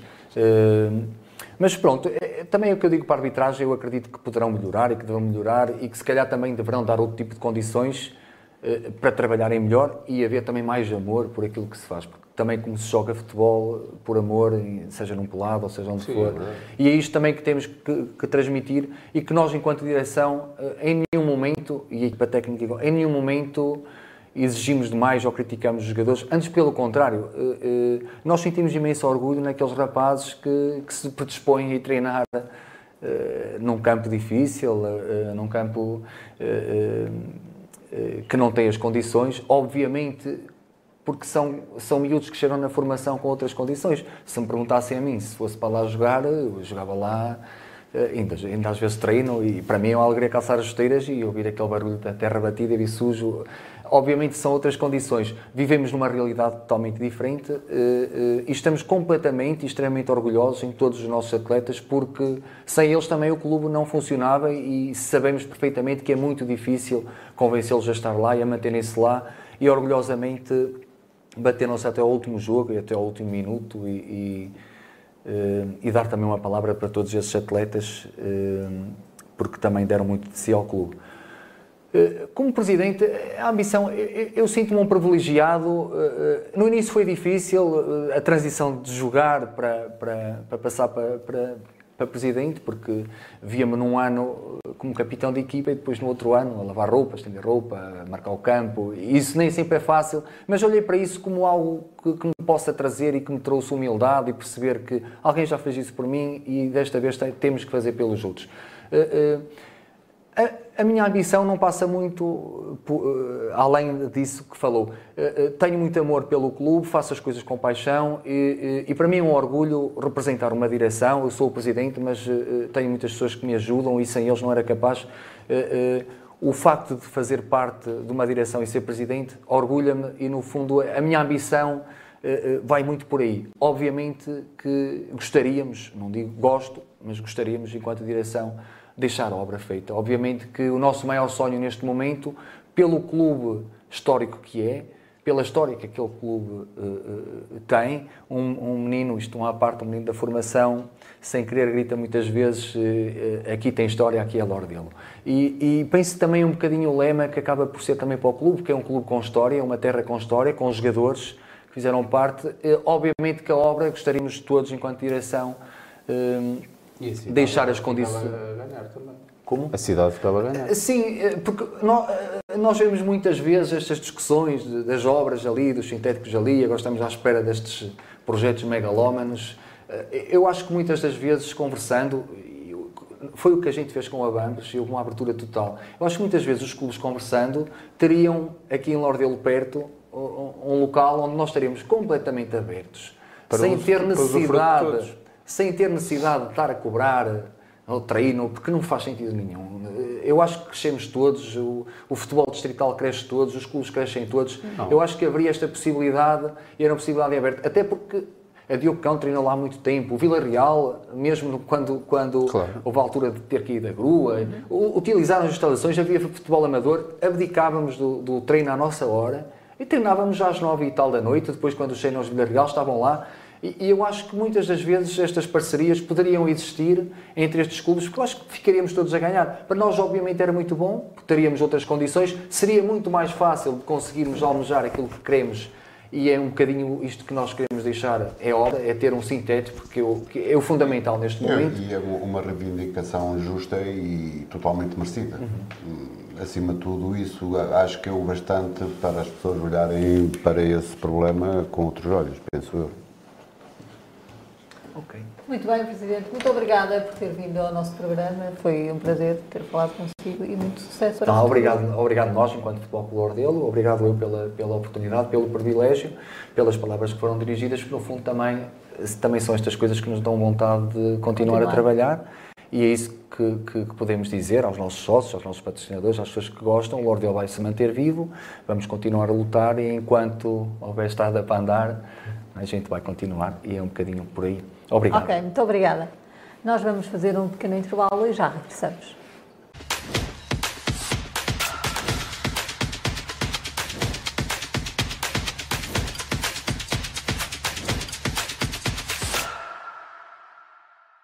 Estamos de volta e vamos passar à rúbrica Ontem e Hoje.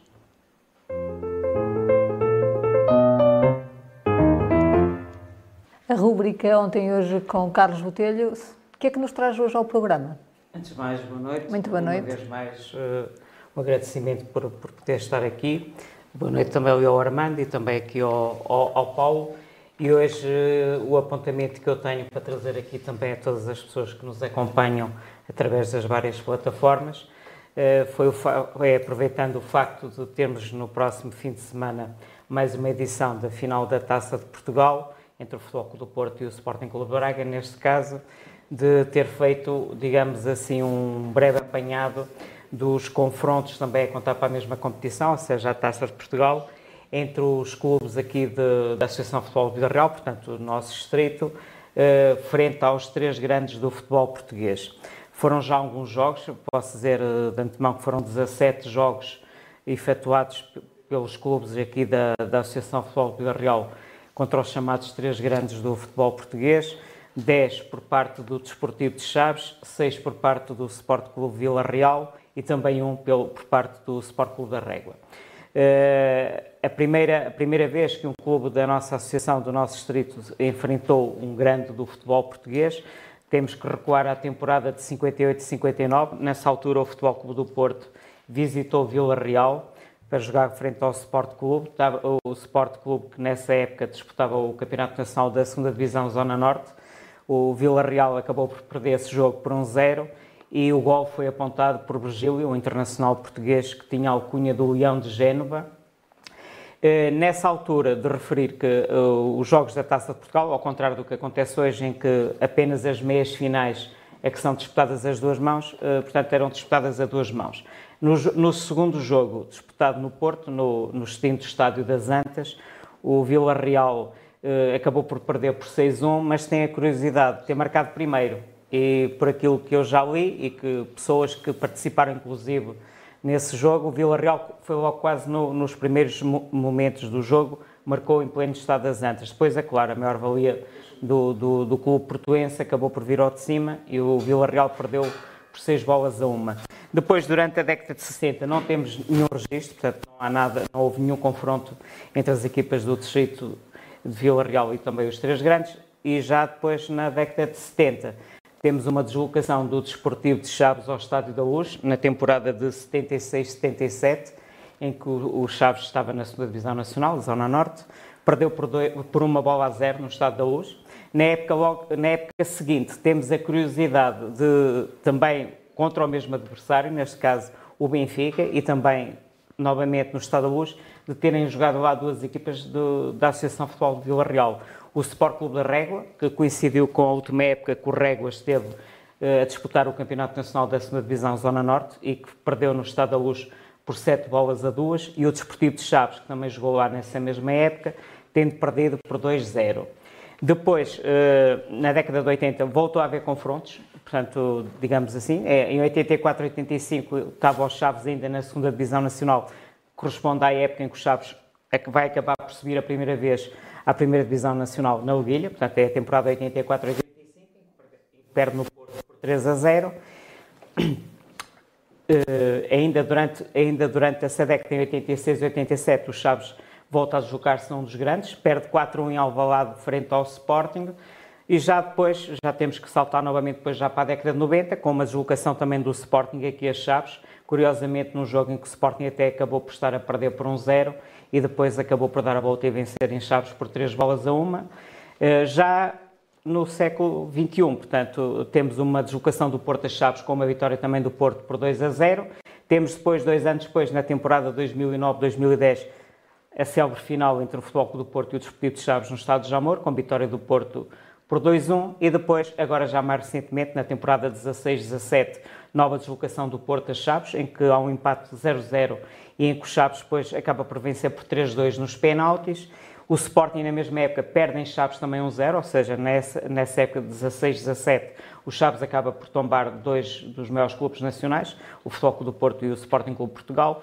E por último, o último registro que há de. de uh, eu saltei aqui um jogo que, me, que, que, alguém, por certo, deve ter dado conta, que foi os quartos de final 2001-2002, quando o Sporting veio a Vila Real e ganhou também por 4 bolas a 0. O último confronto que há entre os clubes da Associação de Futebol Vila Real e os grandes é precisamente na temporada 2018-2019, em que o Porto se desloca aqui à capital transmontana Doriense e vence o Sport Clube por 6 bolas a 0.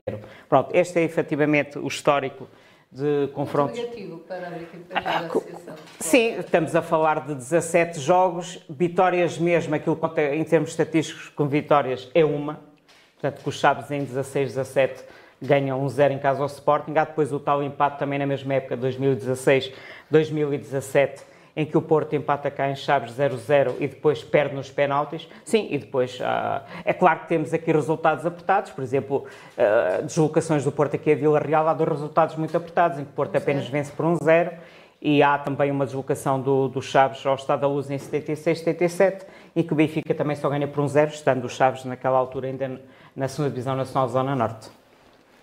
Muito bem. Uh, Armando, algum comentário a estes factos históricos? Ficar mais uma vez de, de queixo caído depois do, do botelho de evitar tanta informação e, e, e, sem olhar para, para lado nenhum.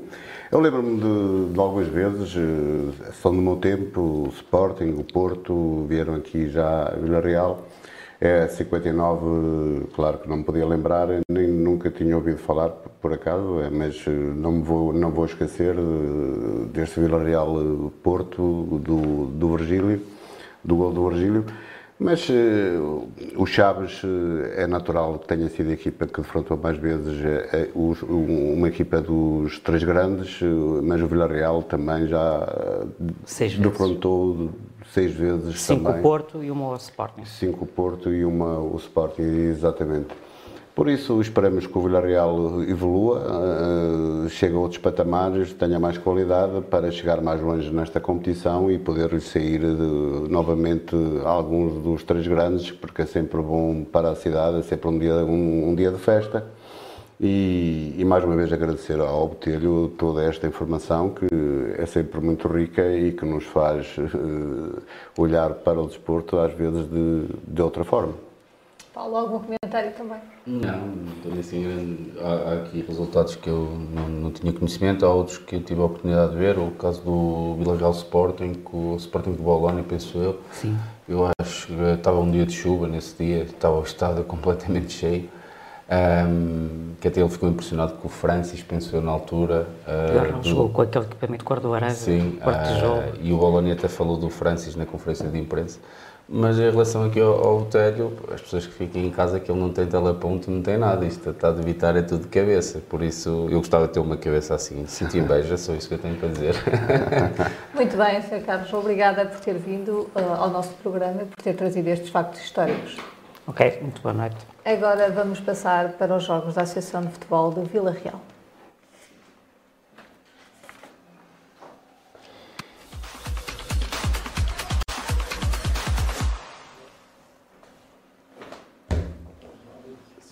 O Vila Real fechou a temporada com uma goleada no reduto do Vidago, com o treinador a apresentar o seu melhor 11. Vamos ver já a conferência de imprensa. Sim, efetivamente foi mesmo isso que aconteceu.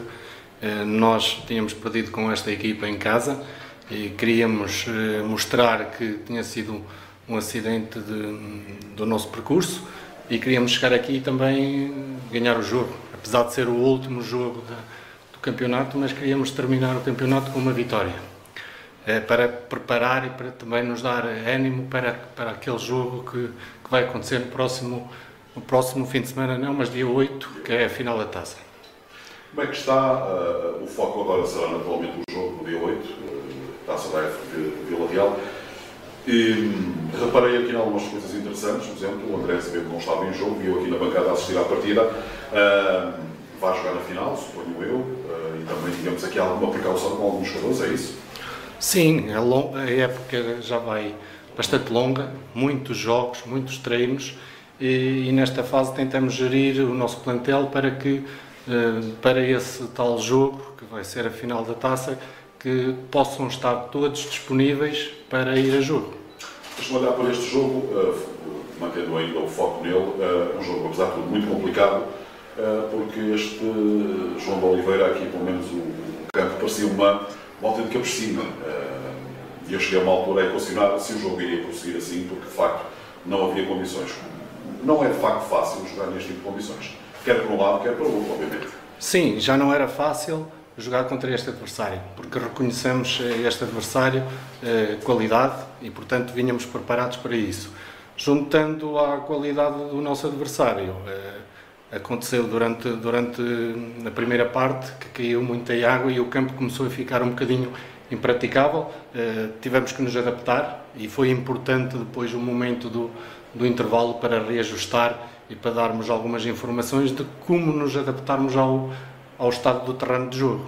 Eh, conseguimos adaptar-nos e foi daí que eh, acho eu que foi uma melhor adaptação da nossa parte do que da equipa adversária e conseguimos ir aumentando a vantagem e acabamos por ganhar e ganhar bem. Os golos surgiram todos depois de, já estar assim nessas condições mais.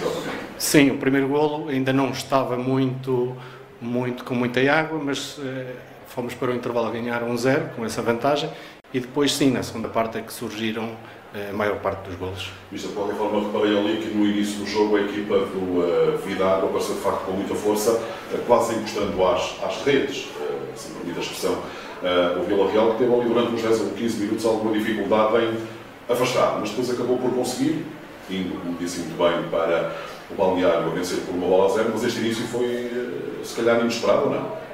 Não, não foi de todo inesperado porque nós estávamos a contar com isso. Como eu já referi, é uma equipa com qualidade, eh, nós reconhecemos isso e vinhamos preparados para isso.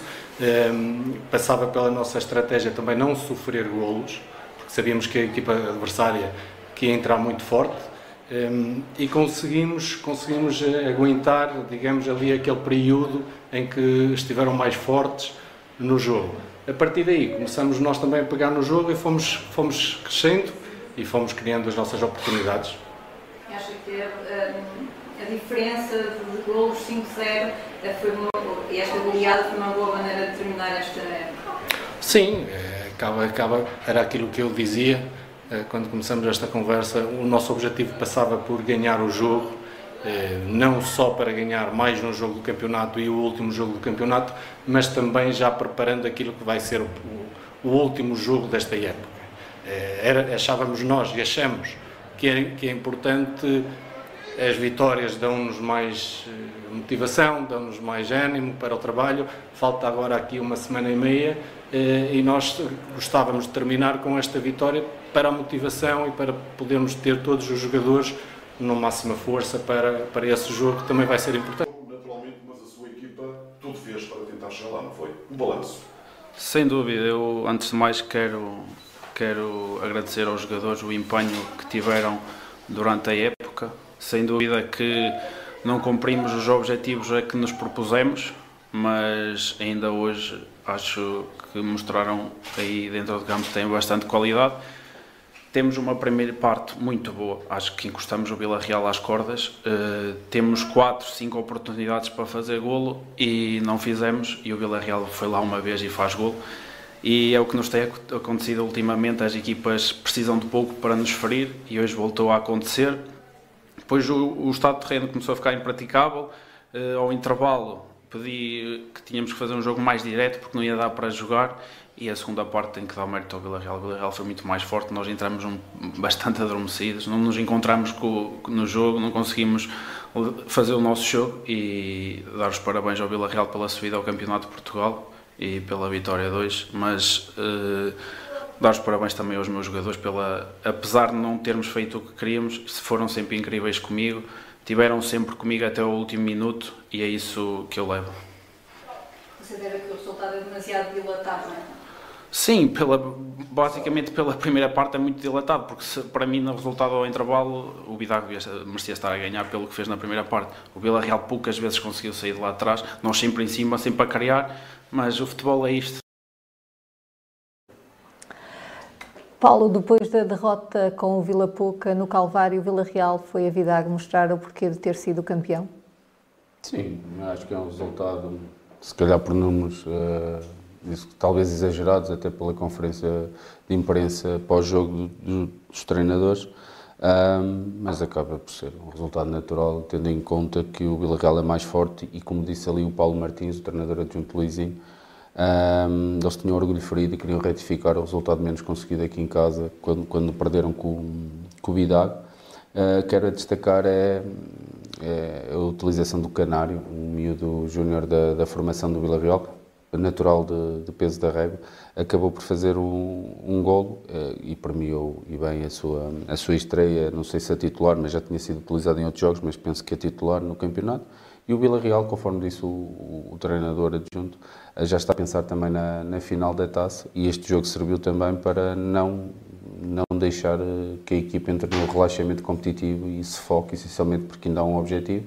E o Bidago, apesar de provavelmente ter entrado melhor na partida, mas depois a capacidade, quer de qualidade que enquanto equipa do Vila Real, quer a qualidade individual e até por aquilo que tem sido o histórico do Vidago nesta reta final do campeonato, eu acho que o Villarreal acabou por ser um resultado, eh, um vencedor justo.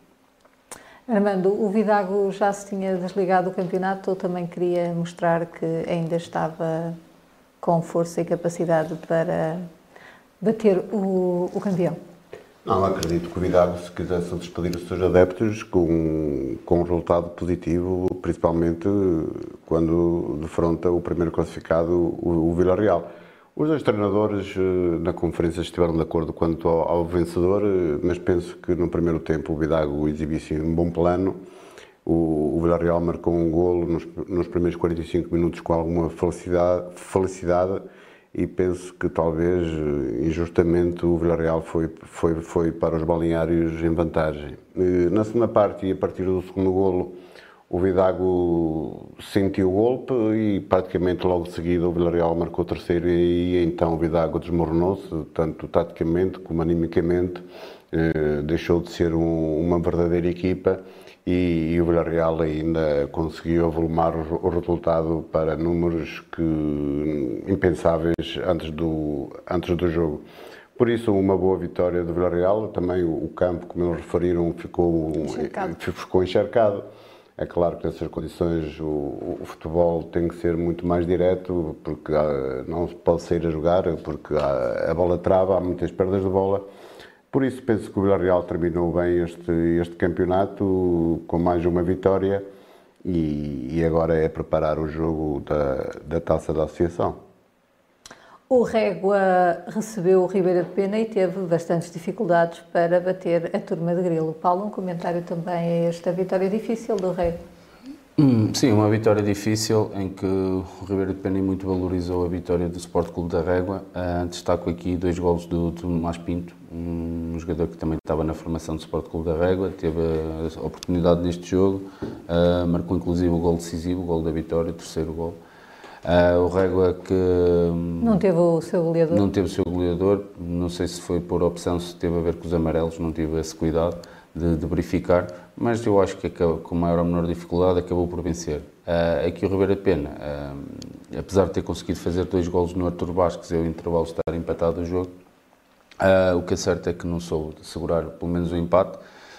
E acaba por ser uma vitória suada do Régua. E quero deixar também aqui uma palavra ao Grilo, que, que nas, nas, redes sociais e esta semana, após o jogo, disse que, se, que, se, que saía do Ribeira de Pena, de lhe dar-lhe um abraço, porque foi sempre uma, uma figura ímpar do Ribeira de Pena. E desejar-lhes maiores sucessos desportivos e profissionais e pessoais. E espero que regresse rápido ao futebol. Armando, um resultado que, um, um, um, resultado que acaba por ser um bocadinho surpreendente, uma vez que não, o Régua não esperaria tantas dificuldades. Sim, mas há aqui dois fatores, na minha opinião, que que são importantes para este resultado tão equilibrado. Por um lado, o Régua a pensar já na, no jogo da taça e o, Ribeira de Pena que fez uma segunda volta que nada teve a ver com a primeira. Subiu muito de produção, o, o seu treinador, o, o Grilo, melhorou bastante a equipa na, na segunda volta e é só olhar para para os pontos conseguidos numa primeira parte do campeonato e numa segunda. Por isso, penso que estes dois fatores foram determinantes para o equilíbrio, mas a vitória do Rego é totalmente justa e, e segurou o segundo lugar, que era o seu único objetivo para, para terminar o campeonato. O Londinense recebeu o Sabroso e venceu por três bolas a uma. Paulo fechou da melhor forma o campeonato, apesar de ter ficado na terceira posição depois de muito tempo ter estado em segundo e a lutar pela subida. Sim, o Mondinense era, era o mínimo que poderia fazer depois desta reta final e essencialmente o último jogo, que vinha de um desaire, digamos, contra todas as expectativas, uh, que não conseguisse de certa maneira, ou seja, tinha perdido em, em, em Ribeira de Pena, uh, em casa queria brindar os seus adeptos com uma vitória. Uh, dois golos de, de, Portilha, que lhe fizeram chegar ao pódio dos goleadores, e um gol de Rooney. O Sabroso ainda reagiu e fez um golo o tento de honra, mas acaba ser uma vitória natural e normal da equipa mais forte e que acaba por também ficar em terceiro lugar e que lhe assenta bem. Armando, o terceiro lugar é justo para o Mondinense? Sim, é, acaba por ser justo. A, a, tabela não, não engana. É claro que foi um, um pouco penoso esta fase final para o, para o Mondinense, depois de andar tanto tempo a lutar pelo primeiro lugar. Acabou a primeira volta, salvo erro, estava em primeiro lugar à frente do Villarreal e depois teve uma parte final do campeonato desastrosa e que deitou tudo a perder e, e o terceiro lugar penso que é, que é justo, uma vez que não foi tão competente como devia ter sido. Em relação a este jogo, o Mondinense foi mais forte, o Saboroso deu luta, ainda esteve a perder pela diferença mínima de 2-1, mas depois o, o Ivan, eh, com dois golos, eh, e a marcar o terceiro, a dar a vitória ao Mondinense, que foi justa, e o Portilha a, eh, a ficar no pódio no que diz respeito aos melhores marcadores. O Valpassos recebeu o Santa Marta e venceu por 3 bolas a 0 com 3 golos de Chala. Paulo, um resultado surpreendente? Eu não diria surpreendente. Uh, uh, o Valpassos está a fazer uma reta final do campeonato muito boa. Uh, fico com os mesmos pontos que o sexto classificado, com, com o oitavo, neste caso 56 pontos, que é os mesmos pontos que o Bidag. E, e, um trabalho que, que dignifica muito o Valpassos. Encontrou um Santa Marta que eh, nesta reta final, essencialmente nestes últimos três jogos, não, não teve capacidade para segurar o quarto lugar, mérito também do Vila Pouca, mas o três golos de Chala, despedida penso que do Lubi também, que abandona, abandona o futebol. E, e acaba de ser um resultado, não diria, pronto, por números se calhar um bocado exagerados, mas ganhou a equipa mais forte que tem, que tem, tem excelentes jogadores e que alguns até penso que estão a ser cobiçados para o Campeonato de Portugal, alguns estrangeiros que têm o Alpaços e o Santa Marta, é o que eu digo, eh, eu não me canso de dizer, e nós temos referido aqui, eu acho que é dos melhores trabalhos do Justino, porque se formos ver a, o, o plantel de Santa Marta terminar em quinto, eh, tão próximo do quarto lugar, e andar tanto tempo em quarto lugar, eh, com tão poucos recursos e a treinar num pelado e a trair uma vez ao relevado, eu acho que é de se lhe tirar o chapéu.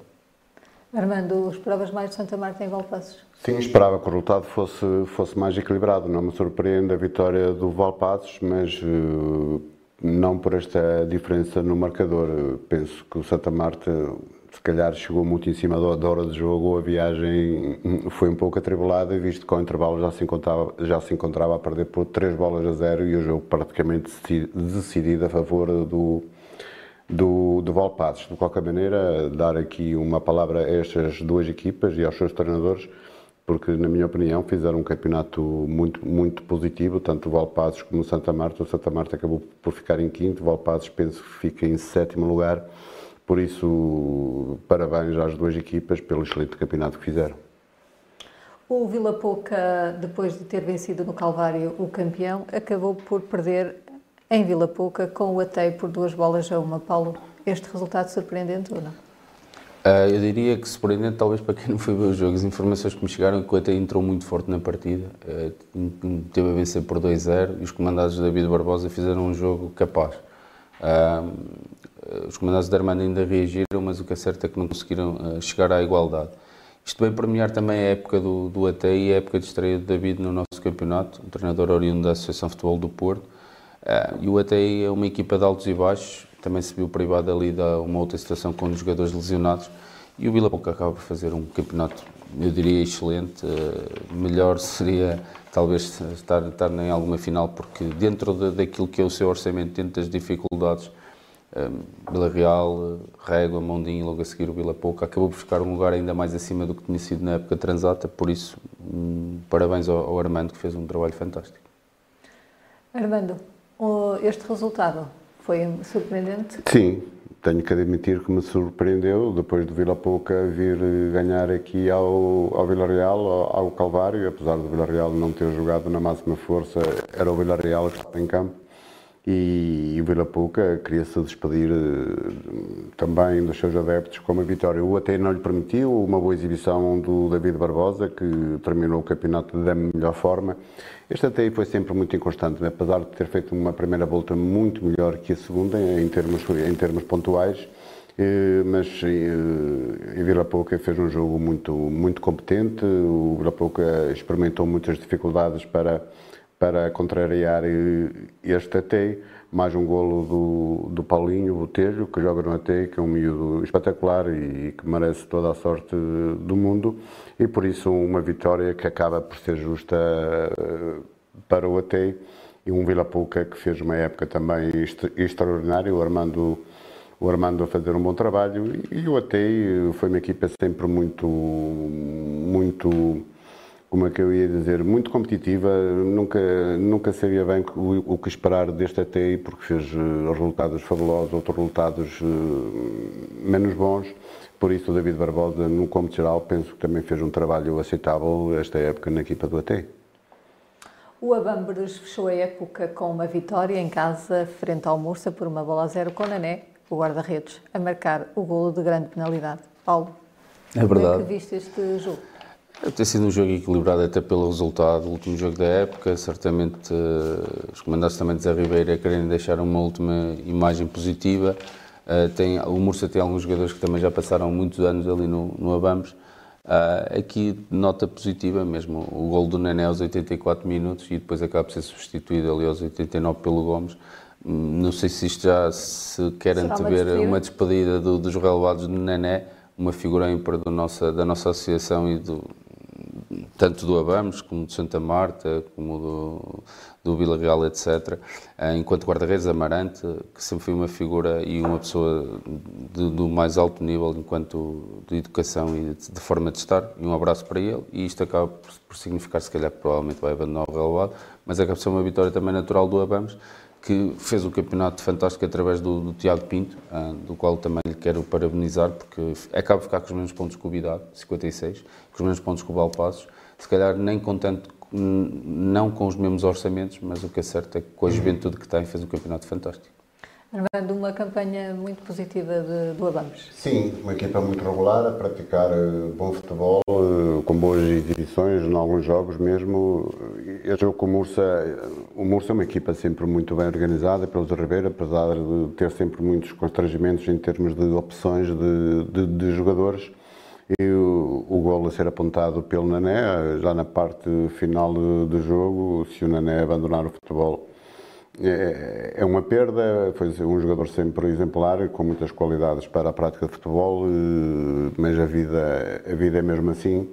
E por isso o Abambres, o Tiago Pinto a fazer um bom trabalho, o Abambres a ficar em oitavo lugar, um, uma posição que podia ser um pouco melhor, mas que, que é muito boa para, para o Abambres e o, e o Mursa, na minha opinião, a, a, não corresponder totalmente àquilo que era expectável, na minha opinião. O Zarbeiro já aqui explanou os porquês de não ter conseguido mais pontos, mas uh, melhor épocas virão.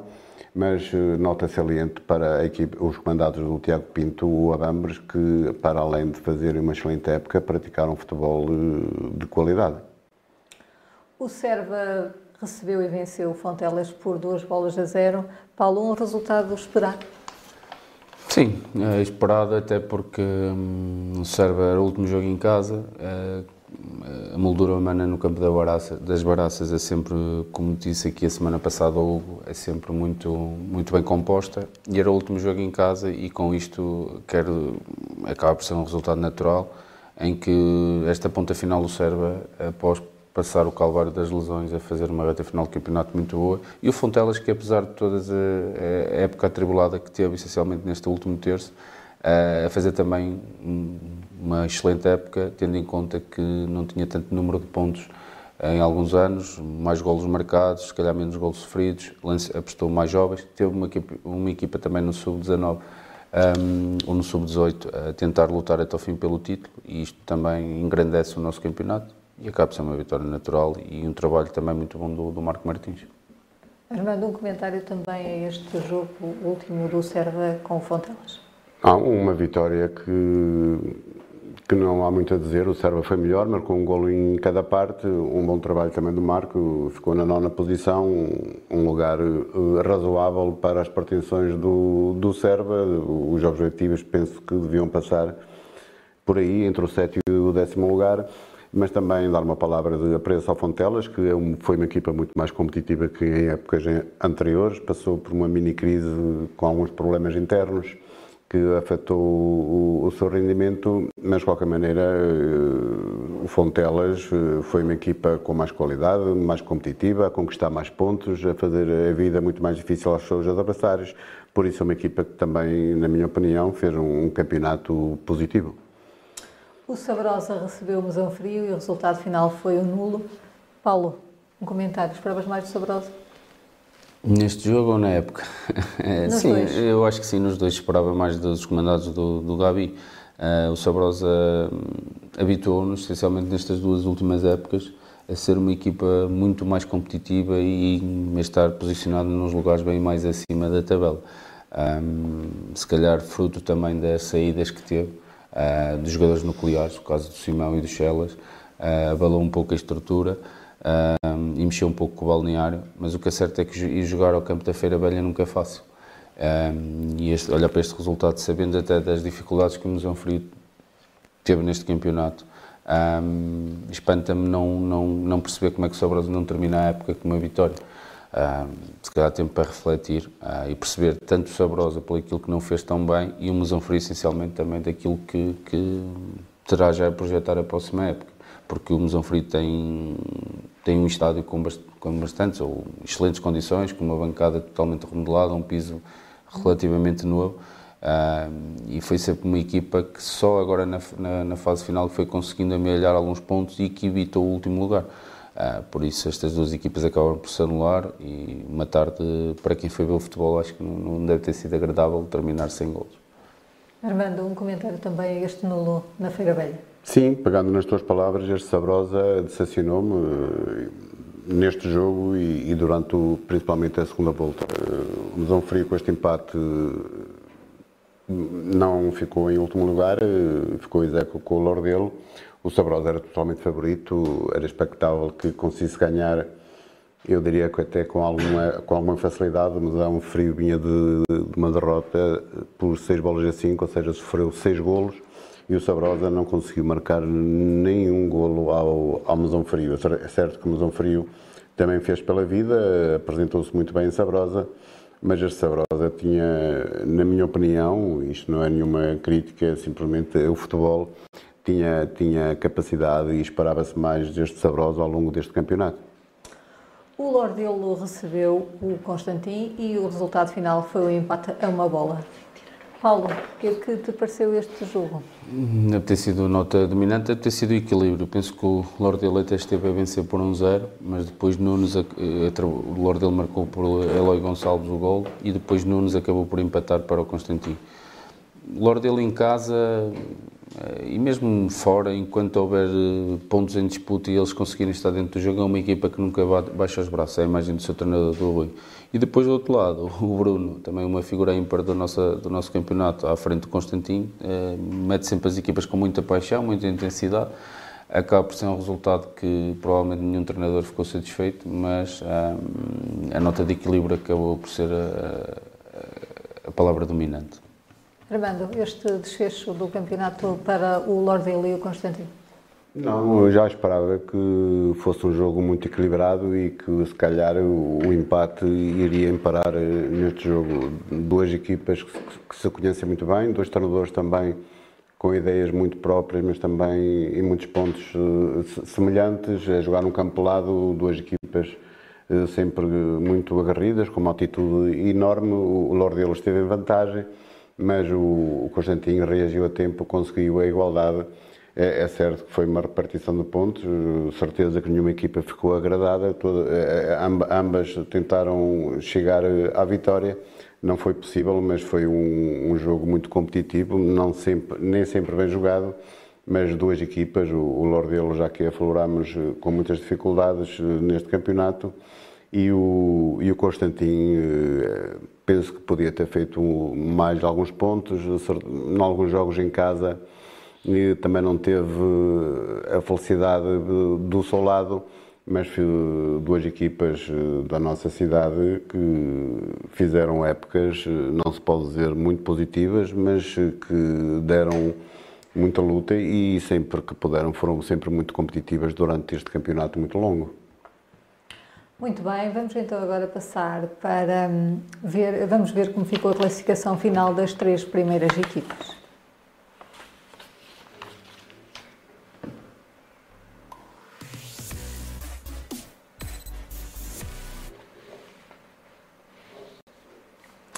Um balanço final a este desfecho do campeonato previsível, Paulo? Uh, sim, eu diria que sim. Uh, à partida, sabemos sempre que quando começa um campeonato em que o Sport Clube Vila Real está inserido e não, e não gravita nenhuma equipa oriunda de Chaves, quando digo de Chaves é do Grupo Desportivo de Chaves, quer seja satélite, quer seja equipa B, o Vila Real à partida é sempre favorito. Uh, por todas as razões e mais algumas, até porque é capital distrito e eu acho que faz todo sentido que o Vila Real suba ao Campeonato de Portugal e, e tomáramos nós, enquanto Transmontanos, que conseguisse chegar a uma, a uma terceira liga. Depois a presença do Rego em segundo lugar, eh, ali com dois pontos a mais com o Mondinho, acaba por ser eh, também expectável. Isto acaba por ser uma luta a dois e um pouco também a três, se bem que o Vila Real nos jogos em que neste mini campeonato entre as três equipas foi efetivamente a equipa mais forte e o Régua depois também com a mudança de treinadora conseguir uh, recuperar. Uh, recuperar. na tabela e ainda chegar ao segundo lugar. Uh, o Mondinho é muito isto, já o ano passado também foi e o Sport Clube da Régua também. por isso vamos ver para o ano. espero que o Vila Real se mantenha no Campeonato de Portugal e que faça um excelente campeonato e o Sport Clube da Régua e o Mondinho que continuem a lutar pela subida sabendo que poderá haver algumas novidades, também com a descida do Pedras, e poderá ou não, ou se calhar, quem sabe, irá mesmo haver outra equipa a integrar e a lutar por os objetivos também iguais a estas equipas, este campeonato. Armando, um comentário também, este três primeiros classificados foi justo, não foi? Que é que... Sim, foi justo, penso que sim. Antes do campeonato se iniciar, o Villarreal era o favorito número um e depois vinha um, não digo por esta ordem, mas vinham Régua, Mondinense, Vila Pouca e Vidago, na minha opinião, à distância que eu estava, mas pelos plantéis e pelo que eu fui, fui vendo, seriam as cinco, as cinco, equipas, na minha opinião, que podiam almejar chegar ao primeiro lugar, com o Vila Real sempre com mais favoritismo que as outras quatro, até pelo histórico que, que o Vila Real tem eh, no, nesta divisão. O Vila Real foi a equipa mais consistente, eh, entre, entre os três primeiros classificados, o Villarreal foi mais forte, foi mais constante, esteve poucas vezes eh, em segundo lugar, comandou quase sempre a prova, por isso é, é um justo vencedor o Villarreal, mérito para, para a equipa técnica e para os seus jogadores. O Rega também fez uma equipa excelente, fez, fez uma, uma época excelente, como dança treinador Notou-se que o Régua eh, ficou ligeiramente melhor, eh, fez mais pontos e o Mondinense, eh, a parte final da época foi, foi muito penosa e, e pagou caro com, com o terceiro lugar. O Vila Pouca ficou muito cedo arredado da luta do, do primeiro lugar, pediste-me só para analisar os três, mas vou falar também do Vila Pouca e do Vidago. Teve muitos empates numa, numa, numa fase muito precoce da época e o, e o Vidago começou muito mal, perdeu três pontos na Secretaria, na, na secretaria que abala sempre um, o grupo. Depois, com a mudança de treinador, penso que também não trouxe benefícios para o Vidago e, e por isso o Villarreal é, é, um, é um vencedor com toda a justiça. Muito bem, vamos então agora passar para os melhores marcadores.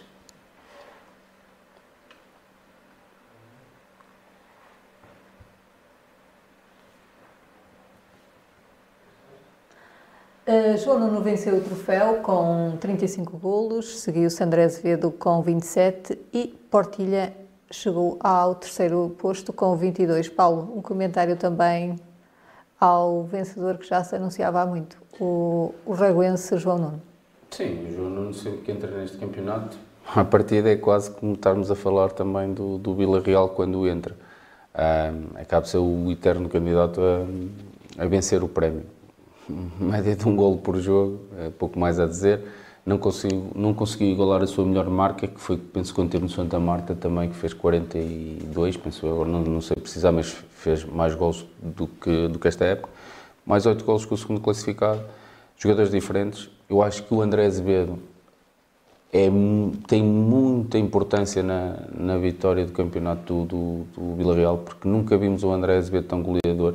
O André Azevedo, que joga mais distante da baliza que o, que o João, é um jogador diferente, é um jogador que, que, em termos ofensivos e em termos defensivos, dá mais à equipa que ao João. E depois o Portilha acabou por fazer agora uma reta final com 22 gols, talvez também das melhores épocas, mas mesmo assim, João Nuno é sempre num nível acima, porque além de, de também executar muito bem os penaltis, uh, tem sempre a capacidade dentro da área do nada fazer um golo e resolver as partidas. Armando, um comentário também aos melhores marcadores que João Nuno acaba por vencer folgadamente. Sim, olhando para esta tabela, vimos que estão ali três eh, bons jogadores do, do, do nosso campeonato. O João Nuno, dentro da área, é exímio, é um finalizador nato, sabe os terrenos que pisa, percebe onde a bola vai, vai cair, já tem também bastante experiência, para ele fazer golo é, é uma rotina. O André Azevedo é, é um jogador diferente, trabalha um pouco mais em termos defensivos também, é um jogador que se desgasta mais, não está tão perto da área e também fazer 27 golos também é digno de registro, por isso também está de parabéns e o, e o Ivan a jogar também em posições mais recuadas, a aparecer a aparecer muito bem em zonas de finalização e, e, a, e, a, finalizar muito bem, a fazer também 22 golos, penso, por isso, três bons jogadores, o pódio está bem representado e com vencedor eh, justo e previsível já há algum tempo. Muito bem, agora vamos passar para a Primeira Liga e também o fecho do campeonato.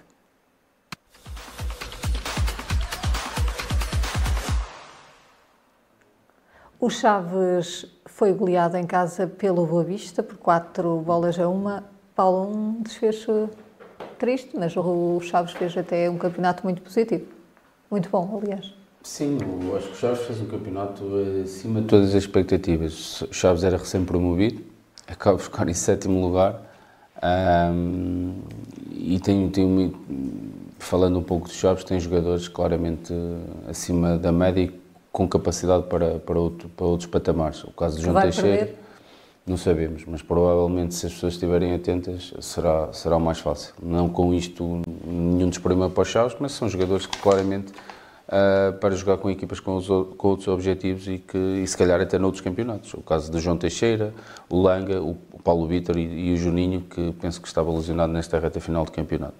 Um, neste jogo, o Chaves tinha a oportunidade de bater o recorde de pontos, na, não, na, não conseguiu. Um, eu acho que Chaves entrou mal na partida, entrou, entrou um pouco apático, não estava a chegar à, à baliza do, do Boa Vista. Uh, aos 10 minutos, o Boa Vista dispõe de uma clara ocasião de golo. O Ricardo Mangas tira um cruzamento e Makutá uma, uma finalização já dentro da pequena área, meio de costas para a baliza, meio em calcanhar, acabou por atirar por cima. Um, ali, passagem da meia hora, João Teixeira ainda dá um sinal de, de vida dos Chaves com remate de meia distância, mas depois, um, aos 36, com muita complacência defensiva, Makutá, uma investida pela esquerda a cruzar atrasado e Pérez a abrir o ativo. Um, ou seja, Uh, passado envolvidos os minutos também um cruzamento de Agra com, com muito, ou seja, muita passividade defensiva da equipa de Chaves, que não é normal, porque nós víamos que Chaves em casa e até a organização defensiva das equipas do Campelos e daquilo que tem vindo o seu campeonato quer a organização defensiva, quer na transição defensiva, eram os pontos muito fortes desta equipa neste jogo, essencialmente ali na primeira parte e depois até um minuto em que o Boa Vista marca o terceiro gol, eu acho que nunca se encontrou defensivamente, ou seja, não, foi, não era aquela característica e o ADN da equipa de Chaves, e acabou aos 41 por, uh, sozinho dentro da área, Bozenic fazer um gol praticamente nem tirou os pés do chão, um cabeceamento colocado, um bom gol. Provavelmente o Campilos falou com os jogadores ao intervalo, mexeu bem na equipa, uh, entrou, entrou um jogador que, que, mexeu com o jogo, mas o que é certo é que acaba por passar que 40 segundos uh, chegar a ou seja, reduzir o ativo com o gol de Hernandes. Uma jogada, penso que de Sandro Cruz, acabado de entrar, simulou e rematou. Mas eu acho que o momento do jogo acaba por ser aos minuto, o minuto 61, quando o Boa Vista faz o terceiro gol. Um, os jogadores de Chaves, eu acho que não tiveram a capacidade emocional e o equilíbrio emocional para, para se manterem no jogo, porque um, é um lance um bocado esquisito, porque a bola, não bate, se, no bola bate no árbitro e os jogadores do Chaves um, não sei se pararam ou se pensavam que, que, que, aquele jogo, que aquele lance ia ser visto no bar e que não ia ser convertido em gol. É um passo metido nas costas da defesa do, do Chaves e o Bozenic a fazer o segundo gol na partida e o terceiro gol gerou-se ali uma onda de protestos. O que é certo é que o gol foi validado e eu acho que a partir daí os jogadores do Chaves, essencialmente aquilo foi contagioso. E o que é certo é que Guima vê o amarelo aos 66, protesta e vê vermelho direto. Bolbi de dois minutos, uh, Benny ou Bernardo Deu o segundo amarelo também por uma entrada fora de tempo e sem, sem jeito nenhum. E depois, claro, o jogo não teve história. O próprio gol do Makutá acaba por ser um grande gol, o quarto gol, um jogador a ter em conta, mas com muita, muita passividade defensiva da equipa de Chaves.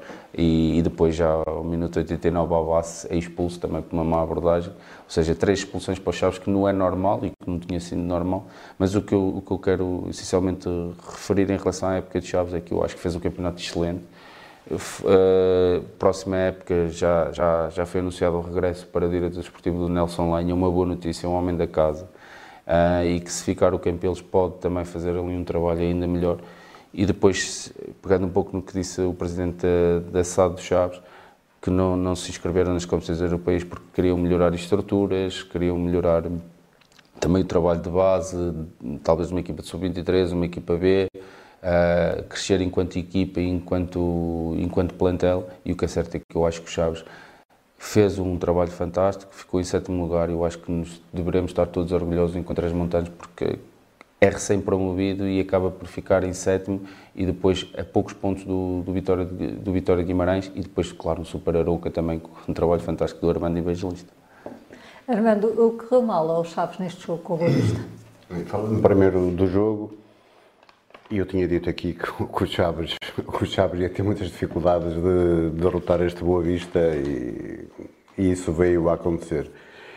Tenho elogiado muito o Vítor Campelos uh, pelo, pela maneira como arma as suas equipas, uh, mas neste jogo o Vítor Campelos esteve uns furos abaixo neste jogo. Eh, estudou muito mal o Boa Vista, percebeu-se que o Boa Vista, cada vez que saía para uma transição, apanhou sempre a, a última linha defensiva dos Chaves em, em contrapé, com poucos jogadores a, a defenderem e foi muito fácil, entre aspas, nunca é fácil, para o Boa Vista chegar ao intervalo a vencer por 2-0, porque durante o primeiro tempo foi a equipa sempre mais organizada e, esse, e com as melhores oportunidades. Por isso o Vitor Campelos ao intervalo fez algumas alterações, fez uma alteração, acho eu, mas de certeza que, que passou uma mensagem de anímica e corrigiu alguns posicionamentos que não estavam a, ser, a ser os melhores durante o primeiro tempo. E entrou bem o Chaves, fez, reduziu para 2-1, pensava-se que pudesse que pudesse chegar a um empate, mas depois, a partir do terceiro golo e depois da desorientação dos jogadores do Chaves, o jogo terminou aí e o Boa Vista depois, eh, até ao fim, eh, foi só gerir e ainda conseguiu aumentar a vantagem, mas a vitória senta muito bem aos Chaves, porque, oh, ao Boa Vista, porque foi bastante melhor, diria, foi uma equipa mais pragmática, mais organizada, sabia ao, ao que ia, e o Vitor Campelos não preparou os Chaves da, da melhor forma para este jogo, conhecendo nós como o Boa Vista funciona, principalmente a jogar fora de portas. Tem jogadores muito velozes, finalizam muito bem, não têm problemas em, em chegar à área adversária com 4 e 5 jogadores e por isso o Chaves não terminou da melhor forma, mas isso não apaga eh, e não desmerece em nada a, campanha que o, que o Chaves eh, fez. Curiosamente fez os mesmos pontos fora que, que em casa, 23 eh, em casa e 23 fora, mas pelas, pela informação que eu tenho, não sei se é verdade ou não, o Vitor Campelos vai ser o de Chaves, não vai ficar em Chaves, penso eu, é quase garantido pelo, pelo que sei. É uma perda importante para, para o Chaves? É, penso que sim, mas é, é, penso que esta saída, se for confirmada, penso que parte do, do treinador, do Vitor Campelo, certeza que terá outras opções ou outros objetivos para, para a sua carreira. Fala-se em Inglaterra? Sim, fala-se também em clubes uh, estrangeiros. Uh, subiu Chaves, fez uma boa época, se calhar uh, dificilmente fará melhor e se calhar para a carreira dele se calhar será uma boa opção procurar outros desafios. O Chaves eh, depende do, do treinador que vai encontrar. Alguns, há alguns treinadores eh, portugueses que têm capacidade para treinar os Chaves, que já deram provas disso, depende das escolhas. Mas resumindo, uma, uma, uma vitória de Boa Vista justa, um Chaves eh, com rendimento não tão, não tão bom como em jornadas anteriores. Muito bem, vamos então agora passar ao pior e ao melhor da semana. E começo pelo. Começo pelo Paulo. Sim. Com o que é que destacas de pior esta semana? Pior? Sim. Ora bem, eu, eu queria destacar aqui, eu já, já tinha falado aqui nesta situação, quando este jogador, caso Miura, com 56 anos, ah, foi inscrito pelo, pelo, pelo Oliveirense Sado no, na segunda Liga e foi utilizado. Ah, mas eu destaco, nem é tanto o jogador, mas é a nomeação para o homem de jogo né, contra o Leixões. Eu acho que é, é uma afronta para, para a verdade esportiva e isto aqui levanta muitas suspeições do nosso futebol profissional. Ou seja, uh, um jogo que teve 7 golos, ficou 4-3, penso eu. Um, Miura teve em campo pouco mais de 20 minutos. Quantos golos marcou? Uh, não, não, marcou nenhum gol. Um, uh, no total, desde que está no, no Oliveira das Mães ou no Oliveira Enseado, um, jogou 27 minutos. Neste teve 20. e depois o que mais me espanta é que quem atribuiu o prémio de melhor ao homem do jogo foi o Tonel, que, que faz comentários na Sport TV, que já foi jogador profissional. Ou seja, isto é só uma afronta para os profissionais de futebol. Nada contra o Miura, mas nomeá-lo para o homem do jogo e depois a justificação que ele deu. Ah, eu vou nomear porque. Quer dizer, depois te leva ao clima de suspensão. Será que há dinheiro? Será que não há? Será que o facto de darem este prémio chega lá ao outro lado do, do, do oceano e, e, depois o Oliveirense ganha também dinheiro com isso e o futebol português ganha dinheiro com isso. Eu acho que é um mau exemplo para aquilo que nós tentamos vender no nosso futebol. Nós temos coisas tão boas, tivemos o melhor do mundo e temos um, um dos melhores jogadores de todos os tempos e tivemos o Eusébio, tivemos, temos o Ronaldo, somos a, a, todos os níveis futsal, seja o que for, tudo que seja relacionado com futebol e depois há estas, estas imagens e estas coisas que só me deixam triste e, e cada vez mais desapaixonado com a modalidade em si. Armando, o pior da semana para o pior da semana, mas pagando naquilo que o Paulo que o Paulo elegeu, só tenho uma palavra para definir isto, é uma aberração completa. Eu escolhi o, o João Mário e, e, e eu escolhi o, o, o, João Mário porque eu, eu, respeito as decisões dos jogadores uh, totalmente e, e, respeito quem pensa de forma contrária à minha. Isto que fica bem explícito porque porque há pessoas que têm opiniões diferentes e, e que são totalmente respeitáveis. Eu custa-me aceitar, porque se eu fosse jogador do nível deles, eh, quando joguei, eu nunca renunciaria enquanto estivesse no ativo a representar o meu país. Nunca, nunca o faria. E não sei porque o fazem, não sei se, fosse, que seja por razões que eu não consigo descortinar e que sejam muito importantes. E ele também não foi claro naquilo. Não foi, mas eh, eu Custa-me aceitar que haja jogadores portugueses que digam não à seleção. A representar o país devia ser uma honra sempre. Fosse em que altura fosse, fosse para jogar um minuto, fosse só para ser convocado, porque ele quando tinha 18, 19, 20 anos, 21, não, não, não renunciou à seleção, tinha vontade de ir. Agora não tem vontade de ir porque a vida dele está estabilizada, não precisa de, de mais nada, está no fim ou aproximar-se lentamente do fim da sua carreira. Mas de qualquer maneira, eu acho isto, não digo inconcebível, porque eles têm. Mas achas que poderá ser por não ser titular? Indiscutível? Sim, sim ele, ele sente que não vai ter muitas mais oportunidades. Tem 30 anos. Sim, mas ele sente. Tem 40, caminho e Ronaldo. Ele, mas ele sente que não vai ter muitas oportunidades para voltar a jogar e, e antes que ele olhe para as convocatórias e não figure lá o nome dele, ele auto-exclui-se e pronto. Mas eles deviam estar sempre disponíveis, penso eu, os jogadores, como qualquer pessoa, para representar o país, seja naquilo que for. Percebo que tenham uma opinião diferente, mas a mim custa-me aceitar estas decisões dos, mas dos custa jogadores. mais esta do João Mário ou a do Rafa? Ou são iguais? Para mim são iguais. Não, não, não me explicaram razões que eu pudesse entender para não representar a seleção. Se é por poucos minutos, se é por não serem convocados algumas vezes, para mim não há razão. Acho que penso que o país está acima de tudo. Mas eu tenho que compreender que isto, o futebol agora está, está assim, muitos jogadores renunciam, mas enquanto estivesse no ativo, um jogador não devia renunciar à, à seleção do, do seu país, representar o seu país da melhor forma que, que pudesse, mas respeito a opinião é, contrária à minha. Muito bem, vamos agora para o melhor da semana e Paulo, o que é que destacas esta semana? Olha, eu queria, queria destacar aqui o, o título do, do Mondinense em sub-18 e dar um abraço, enviar um abraço ao Zé Rui, ao seu treinador, no qual também sou amigo, e para as, para as pessoas de Mondim, uh, para os mondinenses, acabam por conseguir o segundo título na formação esta época.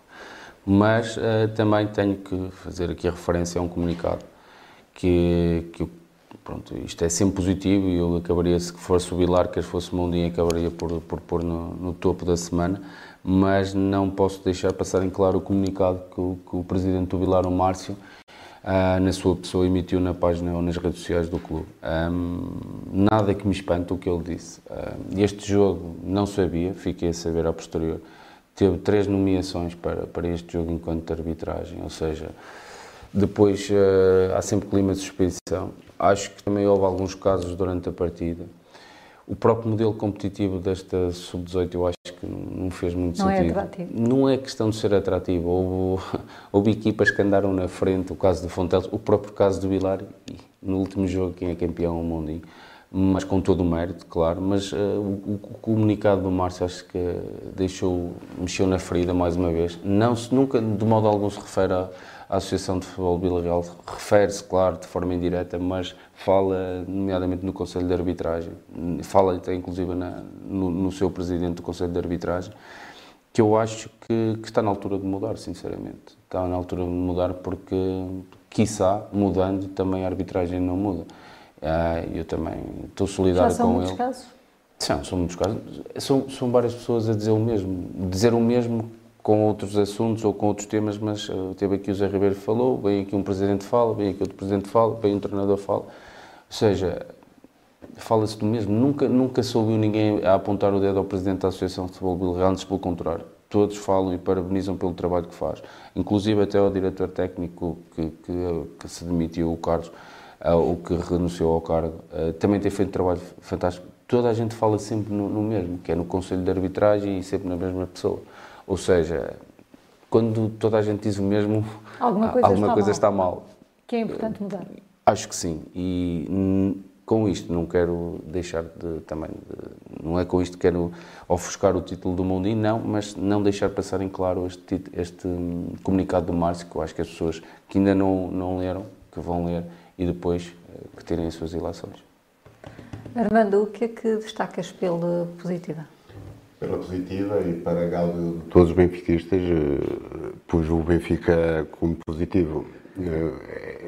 O Benfica mereceu ser campeão, foi a equipa mais, mais regular, teve um, muitos jogos a praticar bom futebol, principalmente desde o início do campeonato, depois da eliminação da, da Liga dos Campeões tramou um pouco com, com, a derrota em Chaves e com a derrota em casa com, com o Porto.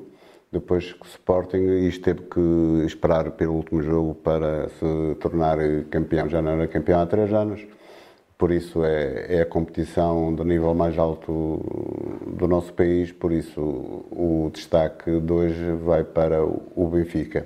Em relação ao Mondinense, também quero dar os parabéns ao Mondinense. Em relação ao comunicado do, do presidente do, do Virado de Perdidos, o Márcio, eh, penso que é pertinente, penso que é, que é bom olhar para, com, para, para o, o, que ele diz. Ele não foi desrespeitoso com ninguém, não, não foi ofensivo para ninguém, simplesmente penso que foi mais um sinal de, de alerta para o que se passa na, na arbitragem eu não gosto muito de falar de arbitragem porque são coisas que eu não consigo dominar e nem, nem me interessa.